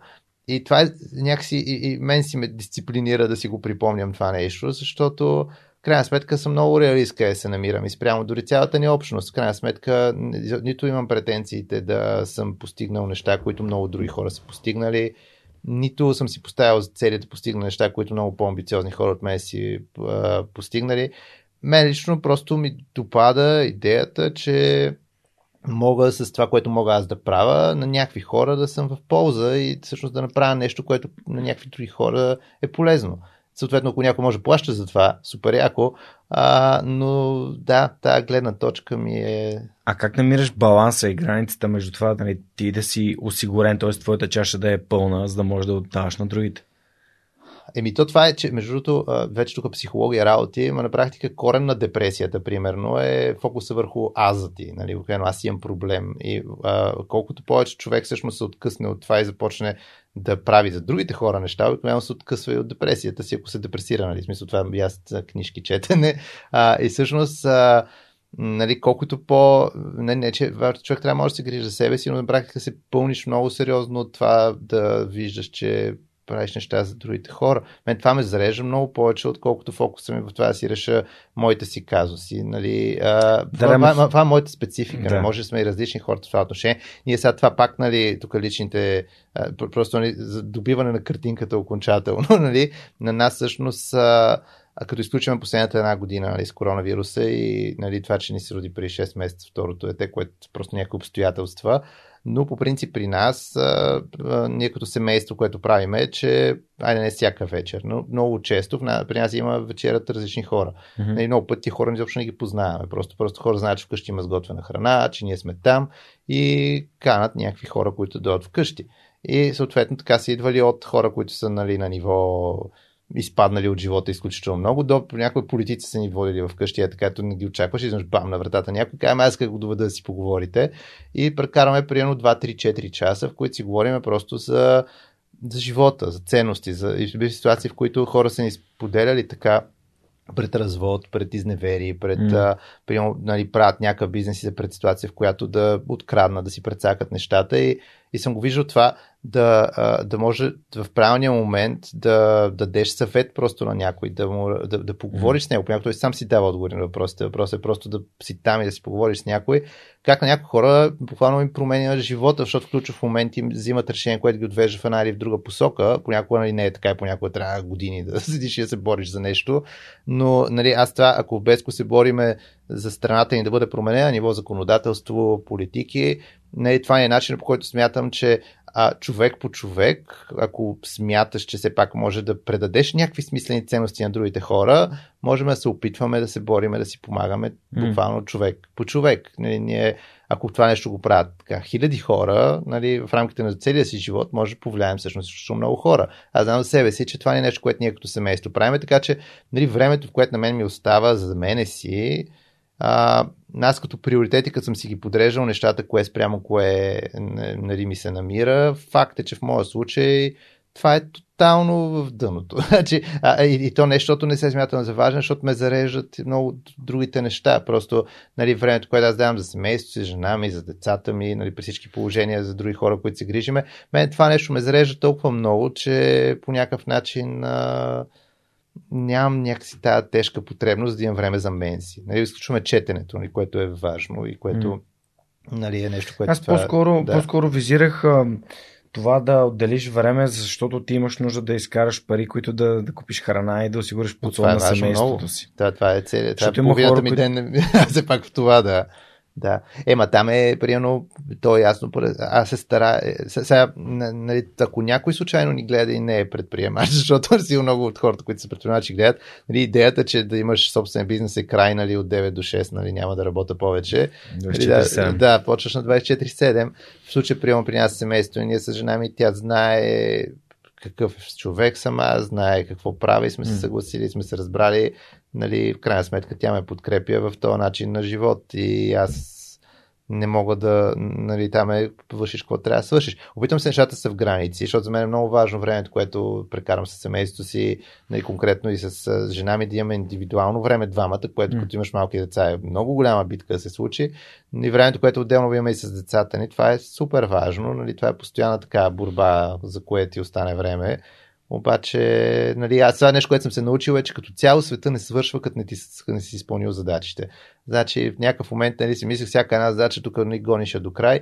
На практика има неща, които просто приемаш, че си ги издънил. Приемаш, че си поел повече ангажименти, колкото можеш, М. че трябва да се обаеш някъде да кажеш издъних нещата. Смисъл, нали, това е реалността. И света не свършва. В общи линии просто трябва да си казваш на хората така, че да не ги заблуждаваш и нещата продължават да се върват. Смяташ ли, че така се изгражда и среда, когато помагаш на другите, хора пък помагат на теб и съответно а, така е много по-качествена самата среда? Ами, да, те, те не само, че така се изграждаме в момента в България, специално в нашия контекст, това е фундаментално важно, защото ако има някакъв шанс за страната ни, наистина се случат mm. добре нещата, защото те не ни е гарантирано. Ако някой си мисли, че ние сме тръгнали по път, който ще не щеше ни докара до това да станем Швейцария на Балканите, М. всъщност примера на държавите до нас, като Турция или Русия, е много по-близък до това, М. което от Швейцария до нас. И всъщност изобщо не ни е изключен сценария, в който ние тръгваме все повече в тая посока, каквото според мен последните месеци забелязваме от време на време да се случва по някакъв начин. И ако има някакъв шанс и лъч надежда, според мен, то е в а, тая общност от предприемачи и млади хора, които всъщност в момента се опитват нещата да ги направят по правилния начин, които М. са много пъти учили в чужбина или пък пътуващи в чужбина, виждащи всъщност другата гледна точка, как може да са нещата. И ние всъщност имаме нужда в момента от по-успешни компании, реално погледнато. Имаме нужда от свежи пари в ръцете на читави хора. И то пазарни пари, пари, които идват от бизнес. И ние всички имаме интерес в момента компаниите, които се развиват, да стават по-успешни. След тая, кои от тия компании ще станат успешни. Значи, цялата общност има нужда в момента да има билен долар компании, цялата общност има нужда да има екзити за милиарди всъщност в ръцете. Както това, че Васко, а, нали, Зарко, Бойко и забравих четвъртия човек в Телерик. Христо. Да, точно така. А, нали, че всъщност техният успех в Телерик, всъщност той се предаде към успех към всички нас. Това започна да е подкрепа за всички нас. И съответно, колкото повече такива истории имаме, толкова по-добре е всички. Затова за всички нас, кой с каквото може да помага. Понякога може да е 100 лева в някоя кампания на Телерик, които са помолили, нали, приема за подкрепа. Понякога може да е за молбата все пак да се включиш в някакво участие, някъде да закажеш някакви неща. Понякога, ако има човек възможност да подкрепя с повече, подкрепя с повече. Кой с каквото може, обаче нали, определено това се опитваме на всичките предприемачи да им го Нали, ако някой случайно не го разбира, да го разбере, че не е самоцел неговата компания да успее. Важно е, и това е много важно. За нас е важно всяка една компания да успява, но е важно просто цялостно това екосистема да върви напред и, И това ни е според мен въобще шанса като държава. Нас, наскоро да. имах едно питане такова свързано с тъй като платформата patreon.com да. значи подкаст се издържа да. от, от, от дарители. А, да, има рекомодатели, но основно, основно дарители. Да. И всъщност дарителите голяма част от средствата, да кажем над 30% отиват за patreon.com от, от средствата, които те, те подпомагат okay, подкаста. Да, да, да, ние защото и... се спряхме Patreon по тази причина. Да. И съответно говорих с а, Христо тук там и с Юлето, защото има то много яка платформа за... Те са през Stripe, нали? През Stripe. Защото и ние се спускаме от сме с Stripe. Ами ние, аз да. в момента разработвам да. така система за, за Stripe и всъщност а, човек, който ми даде акъл, Mm. Един от хората, които ми даха, освен, освен на Христо и тук там, беше Дани Колев. Колев е, кой, да, е супер. Той е, който веднага човек е такъв огромен пример в толкова много да. неща. Така че му благодаря и на него, да. защото а, по същия начин миналата седмица, даже е сега в петък ме бяха потърсили от LBG, студенти искат да си правят подкаст, mm. имаха една камара въпроси естествено, всеки един човек, който ме е потърсил и поискал да му помогна с нещо или да му дам съвет. А, даже наскоро а, имам и, и, имейл от а, един мой слушател, а, който не познавам лично, Ники се казва, беше ме питал ко, кои са, кои са съвети, които нали, иск, нали, смята, че ам, които да му дам, така че да не, да не, си, да не се прецака, защото иска да прави yeah. собствен бизнес. И аз разказах някакви неща, но всъщност, нямайки контекст, аз просто гледам някакви много общи неща да, да дам, да, които са по-скоро рамки, отколкото mm. конкретни съвети. И винаги съм откликвал на всички. И винаги ще откликвам yeah. на всички, защото според мен това е, това е единствения начин да спрем да бъдем нали, единаци и да почнем да работим като екип. И е, ето дори с, капачките Лазар е много добър пример как mm. двама души създават кампания, която влича стотици хиляди. Абсолютно, да. И, и това, това, и това е работи в нашата за... държава е прецедент, според мен по някакъв начин на нещо, което е много да, но, много яко. И то е също, то е прозрачно, има ценности, да. всъщност общо взето формата е еднакъв. Да. Добре, разкажи ми как попадна на доброволчеството, защото всъщност това според мен е много така непозната тема в България и това с капачките може би е един такъв yeah. интересен а, такъв момент, в който мога да прехвърля темата именно към Бечка и как реши да изобщо се занимаваш това, това и как стигна е до много, Бечка? много прозаична история. значи, 2013 година научих се в СМГ и понеже да, нямах особено добро поведение, често често нали, не ходех на училище и съответно трябваше да имам бележки. Аз бележки фалшифицирах. Да, да. да не, ама много. Мисля, хиляди съм фалшифицирал. Аз не съм фалшифицирал, аз, аз, аз си купувах. Аз, аз, ги подарях, аз ги подарях на хората. Просто ги правих и, и, и, по-скоро беше като за услуга и така, нали, реално приема получаваш отговори от контролните, им даваш mm. бележки и така. Това беше много училища. Аз по време 4-5 училища им давах бележки много. И съответно с медицинските сестри в кабинета бяха много близки, защото то през цялото време въртяха там, се вървяха мои бележки около цялото училище и си бяхме близки и трябваше да се раздават презервативи за 1 декември, което а, на, това 2013. Борба с хив, ден за борба с хив. Да, ден за борба с хив спин, което е mm. и тя ни звъна на нас, дето бяхме групичката там, нали, които създавахме предимно проблеми, но пък бяхме приятели. И вика, искате ли вие да го това? И ние, нали, що пък да не, нали, това. И реално раздавахме презервативи в училище. Това беше 2003, 2003 година. И 2004 на следващата година ние отиваме, викаме, няма ли пак? В смисъл, че беше забавно предната година. Тя вика ми, няма да може да го направим, обаче Червен кръст го правят, така че ето ви един телефон, нали, звънете в Червен кръст. И аз тогава някакъв тайминг се получи, че аз всъщност, когато се обаих, нали, отидохме там една голяма група хора, се беше случила една промяна в Червения кръст, тогава някакъв, някакъв конфликт беше станал и много доброволците бяха изчезнали и съответно ние отиваме една група от 10 човека, примерно, а пък те цялата организация бяха останали 50. И съответно ние изведнъж така нали, маса с хора си с процентно погледнато се изсипваме. И аз а, си заспах там. Значи на мен това ми беше супер. Значи, аз бях гледал следващата една година, си ги бях записал, бях организирал примерно 160 кампании за някакви неща за 365 дни, което беше, то е на практика на всеки трети ден нещо се случва всякакви неща, деца, сираци, боядисваме домове, обикаляме, ходим където и да е. И поне тя организацията беше поизчезнала тогава заради някаква ситуация. Аз почнах супер много хора да увличам и си, приема моя си клуб, който се бяхме създали, рязко стана 3-40-50 човека и нагоре и аз за отрицателно време станах председател на цялата младежка организация в София. което аз там съм много благодарен пак за много хора, от които много неща научих. Значи, нали, тия хора, които бяха преди мене, всъщност от тях аз се научих на от а, организиране, всъщност, крайна сметка, какво означава да организираш нещо и това нещо да го, нали, като процес и менеджмент да можеш да го изградиш така, че то все пак mm. да се случва, да има крайен резултат, до публичните неща, медии, всякакви такива.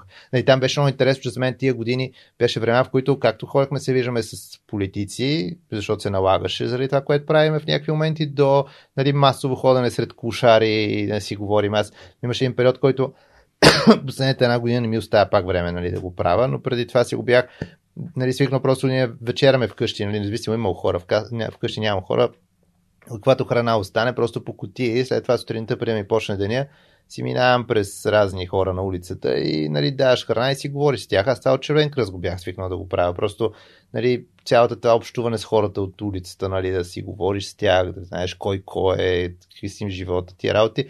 Това ми беше станало супер интересно, нали, като бях някакси още 11-12 клас. И то си продължи някакси да си е някаква част от живота ми. И реално нещата, които тогава се случи да се изградат, те много ми даваха насока в живота въобще. Супер. Според мен доброволчеството е много важно. Супер важно. Той, НАТО, би, НАТО би казал, че е професионален доброволец, той много пъти го каза това и той целият му живот прави нали, той е човек, който определено прави нещата заради това, че е полезно да се правят, без да мисли за материалната част от тях. Според мен е в крайност не мисли за материалната част от нещата. Аз не съм чак така.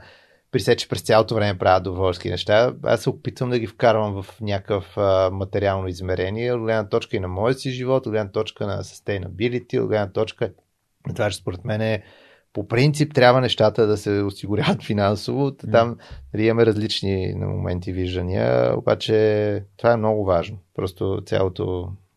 Добре, да. разкажи ми тогава за, за период и в УНСС. Какво избра да, да учиш какво завърши? Иронично научих публична администрация, което е държавно управление, което аз тогава а, просто не, аз ти го споделих в СМГ за добро поведение, трябваше да си тръгна. Да. да Може да разкажеш историята. Да, не, напихме се с приятели и ни изключиха, съответно за вандалски глупости.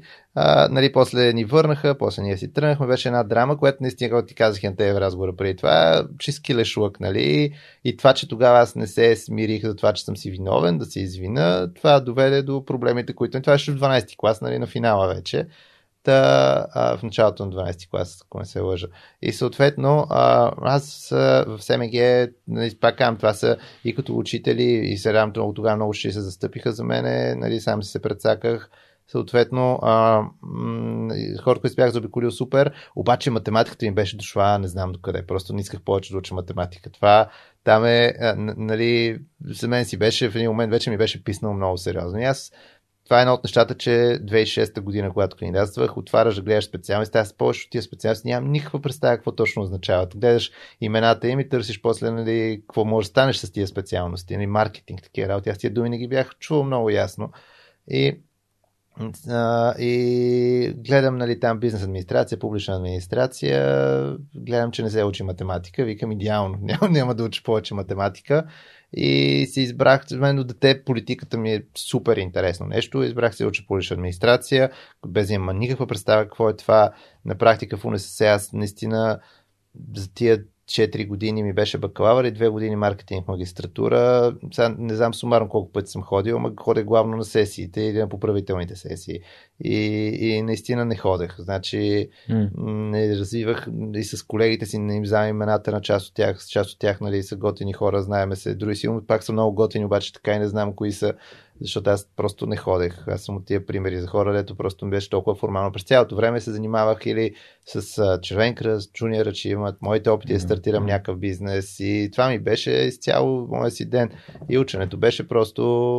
Обаче нещо, което почнах да правя също, което беше много важно е, че а, направих аз до 12 клас не четях особено много. На мен mm. а, някакси никога не попаднах и на учител по литература, който да ме вдъхнови да чета. Винаги това беше някакво досадно задължение, да се ни даде някакъв списък и аз трябва лятото да ходя да го чета този списък. Това направо ме убиваше да трябва да го правя. И като отида да уча в УНСС, а, Нямаше тогава още метро до там. Даже мисля, че беше само до, до Сердика Я го имаше. Mm-hmm. Не, не помня къде беше стигнал. И трябваше с 280. То беше едни чакания безумни. Това, нали, това което се случваше тогава, като чакане не беше. Не, не мога повярвам защо. Още не съм наясно защо се случваше. Помня си спирките на, на Софийския на 280. И те само рестартираха. Слез един пълен автобус и се качват пак и... Да, да и, и, и, ти гледаш, примерно, идва след 25 минути и накрая 3, 2, 1 и рестартира 8. И след това пак рестартира и то продължава да не идва.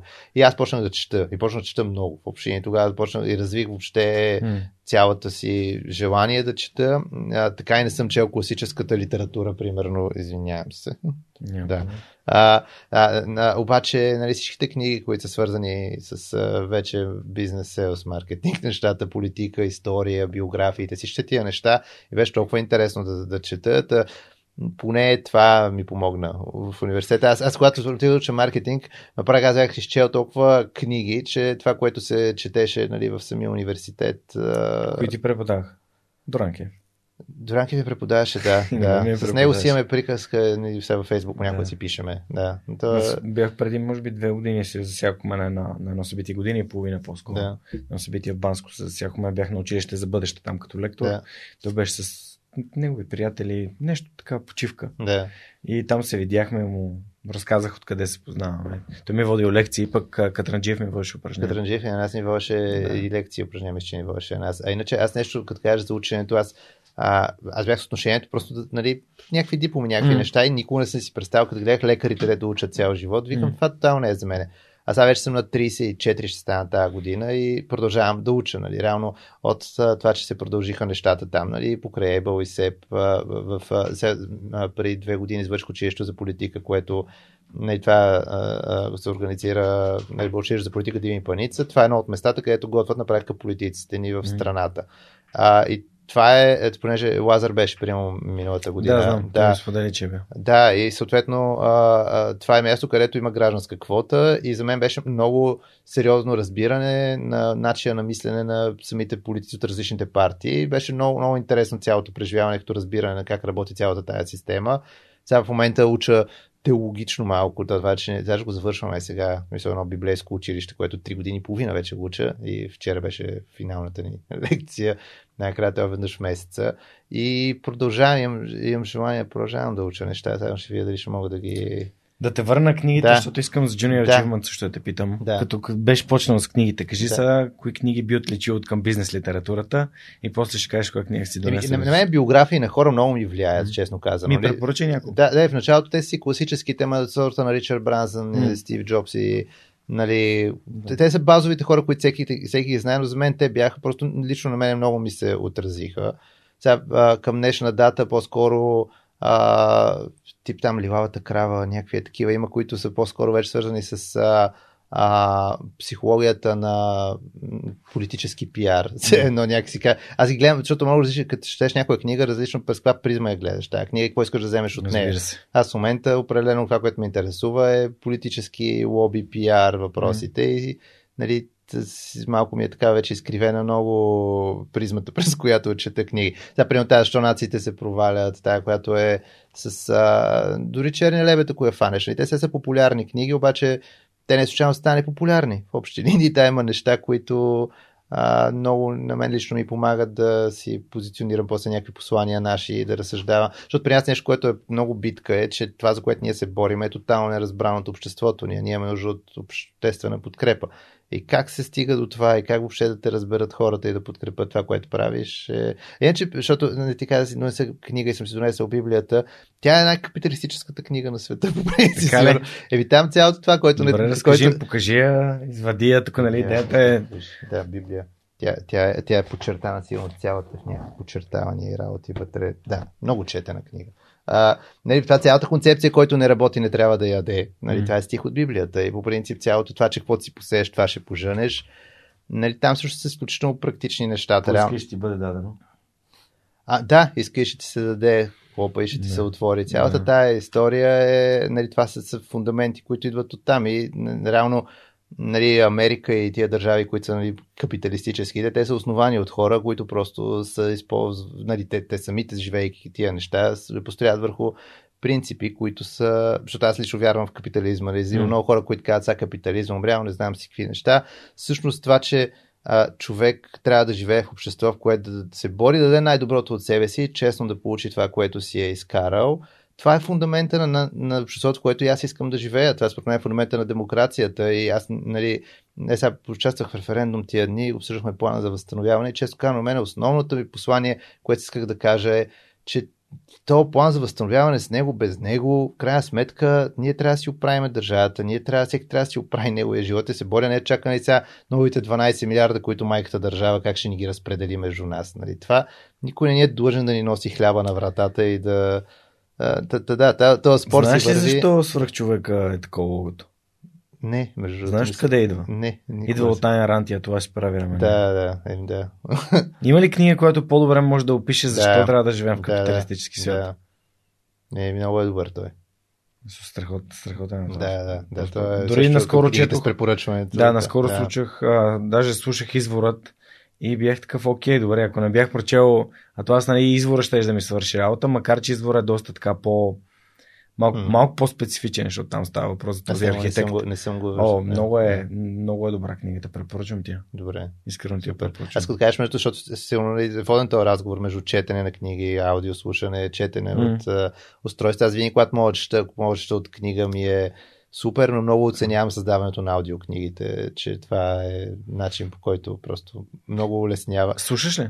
Еми, слушам, обаче много, много се боря да чета Да. от хартия. Да, да. Имаш си любима аудиокнига? Не, нямам си Нямаш. любима Добре, аудиокнига. защото сега ни е Да, такава, да. такава темата и сторите нали, подкрепят подкаста, който е супер. Да. да. А по принцип аз чета от всякакъв носител и слушам когато мога. М. Тоест сутрин пускам книга преди да отида на бразилско джуджицу, докато съм Да, в колата да. или докато съм в градски или докато съм дори на мотора някой път. А, на връщане слушам аудиокнигата в метрото или като си правя крачките, защото всеки ден гледам да направя 10 000 крачки, освен тренировката. А също времено пък, когато не да спи, и аз съм се събудил нещо или примерно ако през нощта се събудя и не мога да заспя, а си вадя таблета и чета от него, защото за да, Да, да светкам също лампа... от таблет или телефон, защото просто в леглото легнал, това е по-удобният начин за да светиш Да, и не лампа, искаш да. светкаш лампи, искаш просто Да. да, да, да почетеш малко и така да, да се приспиш. Но Да. по всякакъв начин четенето за мен Аз е... защото в момента, нали, а, има малко бебе в стаята ни все още, съответно, всяко разлистване на книга е, може да бъде фатално. Съответно, гледаш всичко, което правиш, да бъде тихо. Така че, да, шанс е. Това, това са спецификите. Това са хубави неща. Аз две речица, това е прекрасно. Аз също много искам с нея да имаме две речица. Ми, Ние, Сега сме само на годежа. Ние, ние, да, това защото ви следа на вас развитието, това е супер. А, ние, ние като цяло в началото, аз преди да се оженя, исках да имаме пет. М. Нали, ми беше даже така, поне пет деца да имаме. А, след първото, по-скоро вече бях на 4. Сега след второто, нали, три сме се съгласили, че със сигурност. Не, трето дете със сигурност ще имаме. Вече нататък, обаче, не знам, аз имам приятели, примерно с по 7 деца, имаме ни близки познати, имаме. Вау. Да, и се справят хората супер яко. Обаче много човек трябва да си пресметне силите. При нас М. първото ни дете беше просто нали, Мила, което е момичето на дъщеря ни, тя на 2,5. Сега тя до 6 месец не беше плакала въобще и супер. Uh, нали, аз тогава си мислех, че имаме предизвикателства за някакви М. неща, но след това второто дете, когато ни се роди, тогава разбрах какво всъщност е да имаш вече нали, си много по-трудно дете да имаш, защото а, преди 4 месеца той не спря да реве. Просто физически не спря да реве по ред причини и това беше много, много трудно. Та, да, нали, човек там трябва да си мери. Ето това, между това, което каза преди малко, нали, аз ви следя. Всъщност, дори вчера бях ротари и ме бяха поканали да, да говоря. На, имаха такава среща за публичен имидж. И му обяснявах, че всъщност комуникацията включва много слушане. Основно слушане. Тайната на добрата комуникация е слушане. Да. Защото ако аз не те слушам внимателно какво казваш, аз не мога да се хвана за, за нещата, които, в които има емоционален Да. смисъл и заряд и които са ми интересни и да... А, та всъщност там им казах, че някой винаги гледа. М. И аз, ние с нея сме вече заедно от малко над 5 години М. и миналата година някакси все едно не беше подходяща. Нали, С това не, За имаш несигурност. цялото. Не за, за годежа, за да, за да й предложа, да. защото честно да ти кажа в моята глава, тя е моята жена от първата седмица, която М. сме заедно. Просто някакси така съм го почувствал още там, преди 5 години, когато сме станали гаджета. А, но не знам какво ме е карало да чакам. Може би не съм се чувствал готов, може би имало е, имало е съмнение, притеснение в моята глава. А, и, и просто си казах, ето сега, тая година ще е нашата година. И... Значи за съмнението е притеснение тия неща, понеже аз винаги си мисля, че когато избера жена, за която е се ожена, че това ще е плотно много анализ и мислене. Така съм си го разсъждавал, mm. защото винаги съм знал, че аз искам да имам семейство, понеже много хора казват, нали, че не искат да се женят, не искат да си имат семейство. Аз винаги съм знал, че искам да се оженя, да си имам семейство, обаче никога не съм срещал жена, с която да искам да се ожена mm. и да имам семейство. И винаги си мисля, че това ще е плод на някакъв много такъв анализ. Един познат имам, лето беше правил презентация как е избрал жена си беше правил ни слайдове с графики и неща. Така, но аз за, за, мо... wow. да, да, за, за, за, в моя случай аз запознах с жена ми и буквално 30 минути след като се бяхме запознали някъде, това 5 часа си бяхме говорили същата вечер, аз си казах, това е жена, за която аз ще се ожена със сигурност. Мисля, това mm. е просто моята жена. Сега по това време, нали, защото тя е вярваща, нали, тя, аз знаех, тя не ходи на срещи с мъже, нали, въобще mm. няма, нали, тя, тя нали, с, живота, който живее, нали, няма много, дори, дори как да го кажеш, много лесно mm. цялото това нещо. И аз тогава а, си бях казал, че е, буквално един месец се познахме и аз си го казах. Казах, е, че нали, опитах да покана на среща. Тя каза, че тя на среща с мъже не ходи, нали, освен ако няма да е мъжа. И аз казах ми, нали, мен точно съм. това ми е идеята, така че спокойно. А, нали, и казах някакви много сериозни неща тогава. Нали, тя тогава ме... Беше интересно, защото в нейната глава, според нея, тя ме отрязала. Mm. Въобще за цялото нещо. А според моята глава се съгласи. Защото моята мъжка лойка беше, тя продължава да си говори с мен, щом продължава да си говори с мен. Значи, очевидно да. е съгласна. Нали? Да, да, да. да, и се сгодихме 6 месеца по-късно и чак тогава разбрах, че тогава ми била отрязала. И аз викам, нали, очевидно колко, нали, че аз бях прав в случая. А, и бях казал, следващия път те покана, сещаш съм с пръстен. И, и също не беше някакво тежко емоционално такова. Смисъл не е приемал като да съм бил нещо, mm. а, са не спори някакви такива неща. Беше много рационално в мене разбиране, че това просто е моята жена mm. и че а, нали, нещата от тук нататък си ги построяваме и, и да, и беше нали, много от тия неща, ето веднага знаех, че това е човека. Не при всеки е така, окей, да не е така. Да, нали, окей, абсолютно истории, окей. Различни... Точно, значи подкаста да. ме научи, че контекста определя верния отговор. Има Еми, много неща, неща които не зависят от хора, теб. Да, толкова неща не зависят от теб. Ако... Аз познавам прекрасни семейства, където хората mm. години наред се познавали, изобщо не са имали фал да се женят, после са решили, че това са хората и ще се оженят. Има различни истории, различни mm. начини. По-скоро, mm. защото това цялото с да се срещнеш човека е примерно сигурно 5-10% от важното. 90% останалото е труд. И в общини да, да имаш добре. внимание. Еми да, и цялото полагане на усилия в това, защото така или иначе човек постоянно се променя през живота. И това да се съгласиш с някой, че ще се променяте в една и съща посока и и това е труд. В смисъл в общини, както. А, аз съм си го мислил много пъти за взаимоотношенията, че ние за професията ни кой каквото ще е нещо да прави. 12 години училище, преди това евентуално детска градина или каквото си ходил, после университет 4-6 години, после допълнителни квалификации. Цял живот се учиш.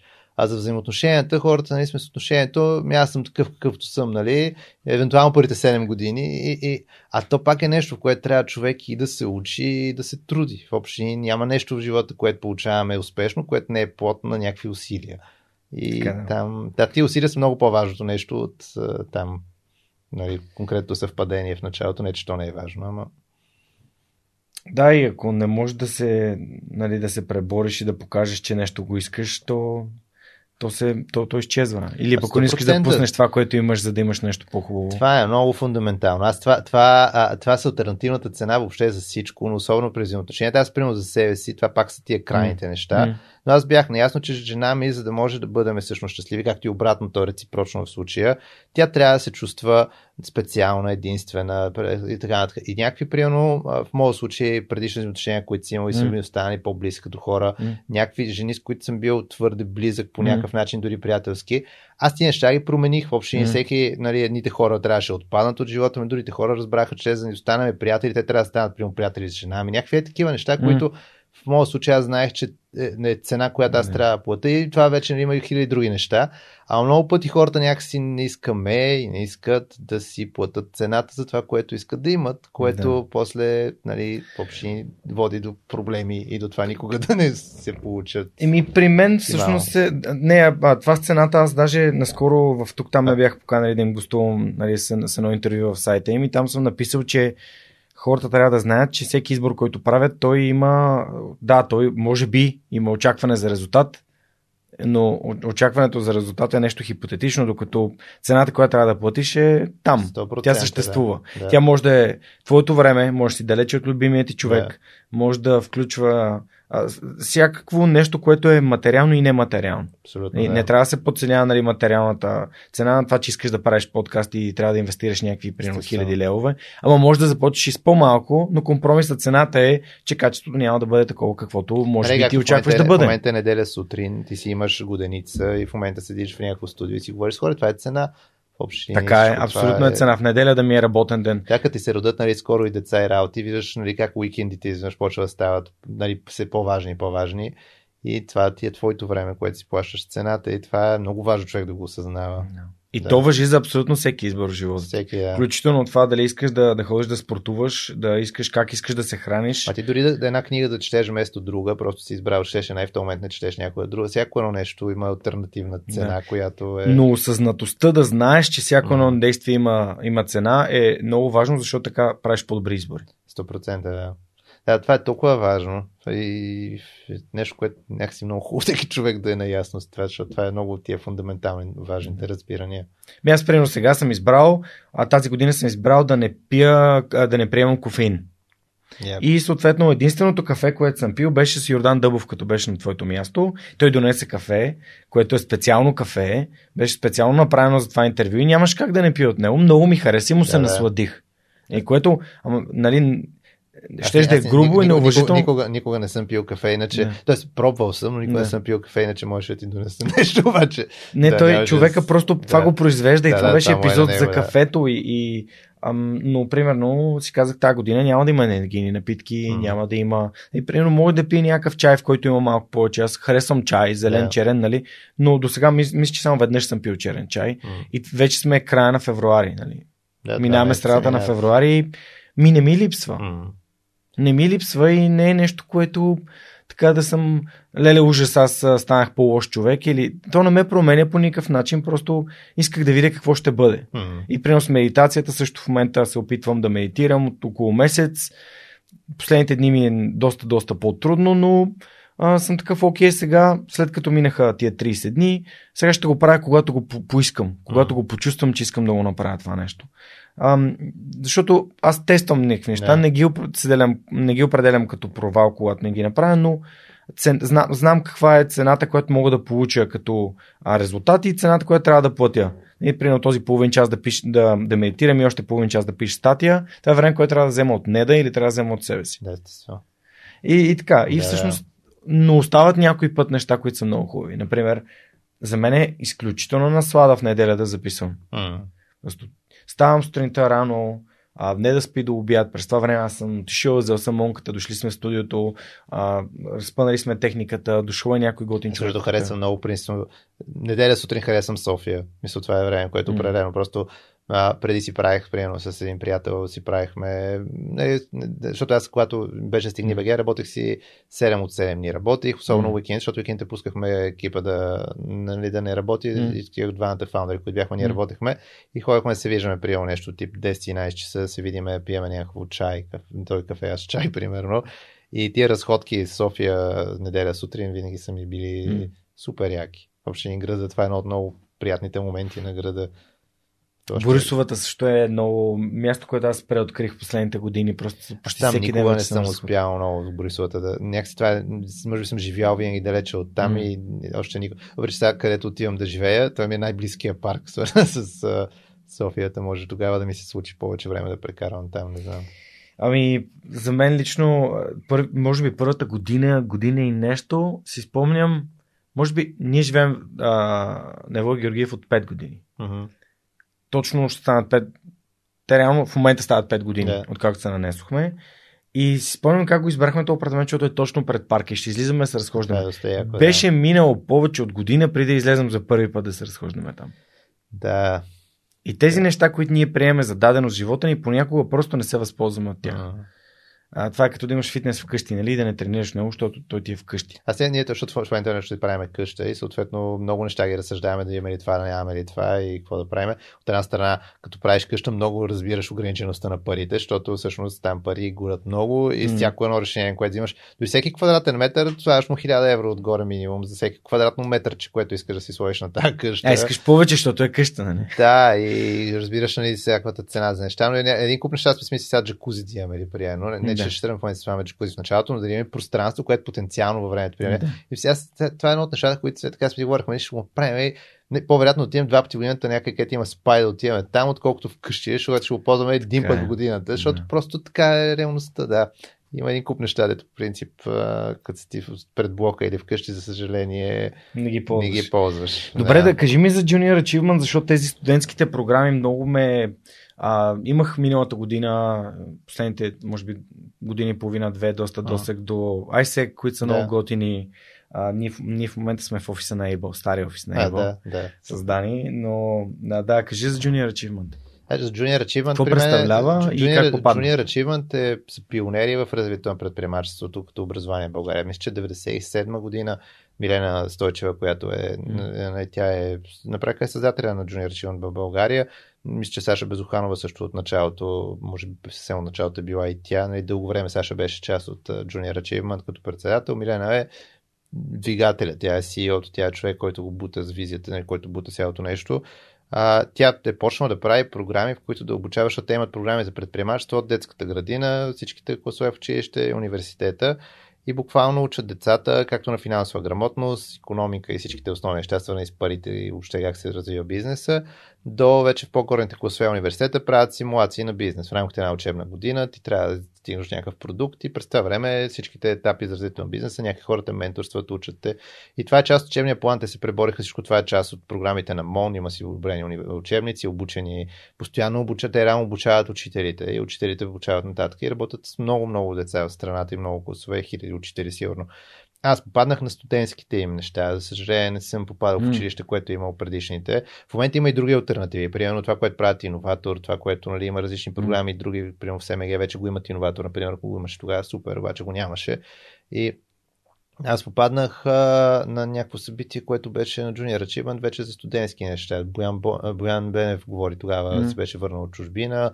Някакви хора видях някакви млади хора, които си говорят за предприемане. Това е Спаси София. Не, Боян Бенев е... Кой Боян Бенев? Ми, той е... Той е криптогай. Не, не е криптогай. Той беше заедно с Стив Кайл, правиха бизнес заедно.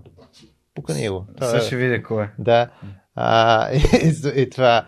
А, и, и всъщност а, те са. Той се беше върнал, защото бях млад човек и разказваше примерно за бизнеса с диаманти, злато и какво ли не в Англия. Той е правил. Беше станал млад предприемач, примерно на годината в а, UK за примерно предната година, нещо такова. Ясно. Да, той е супер интересен и тогава беше върнал в България, слушах му неговата история, слушах с Боби Колев се запознах тогава, с нали, разни хора, които а, пак млади хора, които обаче, освен че правят някакви интересни неща, правят пари от тия неща. Да, и тогава имаше даже умни клуб, аз умни, какво умни, нали, бил съм на един ивент, ама нали, те нямаха хора, така че се озвах в умни клуба. И, и, и това ми беше на мен много такъв повратен момент в посока mm. реално това, което бях научил като доброволчество, да почне да се превръща в доброволчество, обаче в нещо, което да изкарва някакси пари. И това, да, гордо, това ми е. А как се появи идеята за Стигни БГ? Еми, това ми е семейно. Значи аз, като майка ми, баща ми, пак баба ми, дядо ми, в случая всичките ми баби, дядовци mm. и майка ми, баща ми, я се занимаваха с, а, даже брат ми беше в някакво време с а, а, транспорт, всички занимаваха с транспорт. И съответно аз знаех, че каквото и да правя в живота. Се занимаваха с транспорт? Еми, баща имаше таксиметрови компании, а, той е писал транспортната схема на страната ни, която 30 години, примерно, тя, тя отдавна трябва да бъде променена, но примерно 80-те години е писал дядо ми, нали, се, се, баба и дядо са били по министерства или по някакви други mm. места, пак свързани с транспорта. Горе от цялото ми сме с транспорт занимава. На някакви... Мислих, че съм само аз. Баща ми е железничарин и транспорт. Да. Аз съм завършил економика на транспорт. А, супер, да. да. Еми, те са, наши са по-скоро в посока автобуси да. или приемно тип таксита, коли, някакви такива неща. И съответно аз знаех, че каквото ще я занимавам в живота, просто няма да е транспорт. Беше ми писнало да слушам за разписания, автобуси, глупости. Просто не исках да го слушам това. Обаче, нали, водех си там тефтерче с една тетрадка или какво имах там тефтер някакъв с идеи за бизнес и си записвам всякакви неща, които ми хрумнат. Нали, записвам, записвам и тя момент ги гледам тия работи и то просто е очевидно, че нещата свързани с транспорта, аз там имам най-много контакти. Там а, имам най- цялата, знам как работи това yeah. нещо, знам всичките неща и ме познават хората и аз ги познавам хората. И просто беше рационално решение, че ако имам някъде шанс да успея в нещо да направя, очевидно е там, където вече няколко поколение е било градено от предходните хора. Та за това. Иначе да, решихме да продаваме онлайн автобусни билети, защото това го нямаше. Направихме си платформа, почваме да продаваме. Сам. Не, аз не мога пиша код, така че да, да. А, а, там пак, нали, ти как се учиш да правиш грешки. Нали, аз смених общо в първите ми начинания за бизнес, не само в Стигни, бях сменил 14 съдружници, примерно. А, вече нямам представа колко. Wow. Имаме успех, нали, мога да кажа, че имам хора, с които успешно сме работили, но и много фейлове, значи, които сигурно се дължали и на мене, нали, и на други mm-hmm. хора. Не, там има много уроци, дете съм научил. От една страна, тази идея да тръгнеш с някой, айде, нали, двамата ще сме CEO-та и двамата по равно mm. дялове, това е много тъпа идея. Нали, трябва в един екип да има лидери, трябва от началото да е ясно, че някой води, друг следва и сме се съгласили да са така нещата. А, не, нали, работа работиш с роднини, защото съм работил с баща ми, работил съм с а, а, братовчеди. С, нали, а, присече, част от тия хора са прекрасни хора, mm. като братовчедите ми. Обаче просто с роднини да работиш е много тегаво и нали, това също има цена, която човек трябва да си я сметне. Дали цена. Да, да, да, всичко има Връщаме цена. Тая е гадна цена, така че по-добре нали, там да не я... Нали, аз лично бих бил много резервиран в работа с роднини. Не, че няма добри примери, ама аз не бих. А, има ще хора, с които, нали, след първите ни девелопери, супер яки хора, нали, като труд, който свършиха, супер се справиха, обаче някакви, нали, явно по грешен начин си построихме очакванията един към друг. Нали, дадохме някакви пари, дадохме някакви дялове от компанията, но заради това, че не ги постлахме по правилен начин какви очаквания и те да имат към нас и ние имаме към тях, това доведе до толкова много конфликти, че на практика не можеше вече да се седи. А нали, сега това да работиш с девелопери, нали, там неща от сорта на хубавата работа срок няма и всичките тия тъпи лафове, дето ги използват за това, че нещо, което нали, трябва да е готово на 3, за 3 месеца, вече на 12 месец питаше кога ще е готово и нали, пак хубавата работа срок няма. Тия неща водеха до голямо напрежение. Другото е, че а, човека, с който тръгнахме тогава, който факт, че много помогна да тръгнат нещата, и двамата бяха много млади и аз избрах да продължа да работя в Junior Achievement тогава, защото аз за Junior Achievement почнах за една година и нещо и работех към тях. И изкарах някакви пари. И съответно аз тия пари, аз основно ги реинвестирах в Стигни, в това, което правехме. Нали, беше ясно, че правя и Стигни и бях си направил някаква оговорка а той напусна всичко. И съответно, mm. а, когато нещата още не са готови и ти нямаш с какво да живееш, това води до голямо напрежение. Да, знам. Да, и това беше. Затова не напуснах Lufthansa преди да съм абсолютно убеден. Нали? Абсолютно, да. Значи, аз с Тибо имах един много хубав разговор, Тибо на Пъзел. Тибо от Пъзел, да. Да, и Тибо беше казал много хубаво. Ако човек може да си го позволи да го направи, но беше казал първо, човек трябва да има абсолютно ясен инкъм или пари, с които знае, че той живее и му е спокойно. А, второ е добре остатъка от тия пари да ги реинвестира в ниско рискови неща, от които всъщност знае, че получава и, и някакъв пасивен доход, евентуално, ако това е възможно. И вече, каквото си остава отгоре, и когато го има това, тогава тръгнеш вече високо рисков бизнес, къвто не обикновено нас тръгваме си разсъждаваме и веднага ни хрумват някакви неща, които по принцип попадат в графата супер високо рискови идеи. Нали? Това не са неща, от които е по-вероятно да се случат. И, и аз това Stay Hungry, Stay Foolish, цялата философия, аз си разбирам какво си има предвид, ама тя не е панацея. Значи човек трябва да много, много, трябва да правиш собствен бизнес, трябва постоянно да взимаш супер трудни решения и трябва да си спокоен. Не може да, а, не може нали, нон-стоп да си с ножа в гърлото и, yeah. и, и под стрес и да, да, да, и да, под стрес да взимаш важни решения, защото просто се самоубиеш почти сигурно. Е, да. И, и така, че имаше в началото много такива драми, свързани с а, неща, които се учихме въобще как да си изградиме съдружие, което да може да работи. В последствие се работи в някакъв момент, но да, горе-долу Така, да. Добре, освен Стигни БГ, имаш и други бизнеси, които би, би споделил и някакви уроци, които си научил от тях. И това, което заслужава с Стигни, после в Redlink, нали, връща не Да. беше мое, нали, тия развитие. Иначе, опитахме се, приемо, правихме вендник машини, бяхме взели за плодове в училищата и слагахме, в, нали, слагахме, купувахме вендник машини, слагаме и в училищата, децата си купуват някакви прости работи, които ни се струваха яки, обаче това не може да изкараш, не, не е, особено с плодове. Значи, много е яко идеята. Развалят се. Развалят се много. Значи, трябва да правиш сутрин логистика всеки ден, да ги сменяш. Нали, като зарадиш а, сникерси, коли и работи. Седят, докато си ги изядат. Да, да, докато ги изядат. Докато тук логистиката беше смърт, просто това нещо. Ние всяка сутрин рано на борсата да вземеш на добри цени неща, нали, цялото следене нали, на къде, какво трябва да, цялата ни методология, която бяхме измислили да знаем какво да купим и какво да не се прецакат нещата. И примерно правиш някакви пари, обаче това са тия идеи, дето не е, нали, това не е грам sustainable да го правиш. Да. Да. Добре, а как падна в Redlink? В Redlink а, реално имах един от двамата, които започнаха и правят ми е приятел на мене. В общи линии. Българите. Да. Ето Като- пак през средата. Да, да, да, абсолютно. Като в случай с него на църква ходиме заедно. В смисъл, Да. там се познаваме. А, той е супер добър девелопър и всъщност на тях им трябваше човек от началото и той ме препоръча рационално погледнато. Това е много чиста история. Да. Супер, много яко. Добре, м- а, айде да се върнем на Беско. Всъщност, а, ти ми сподели вече как, как сте решили да, да създадете Беско.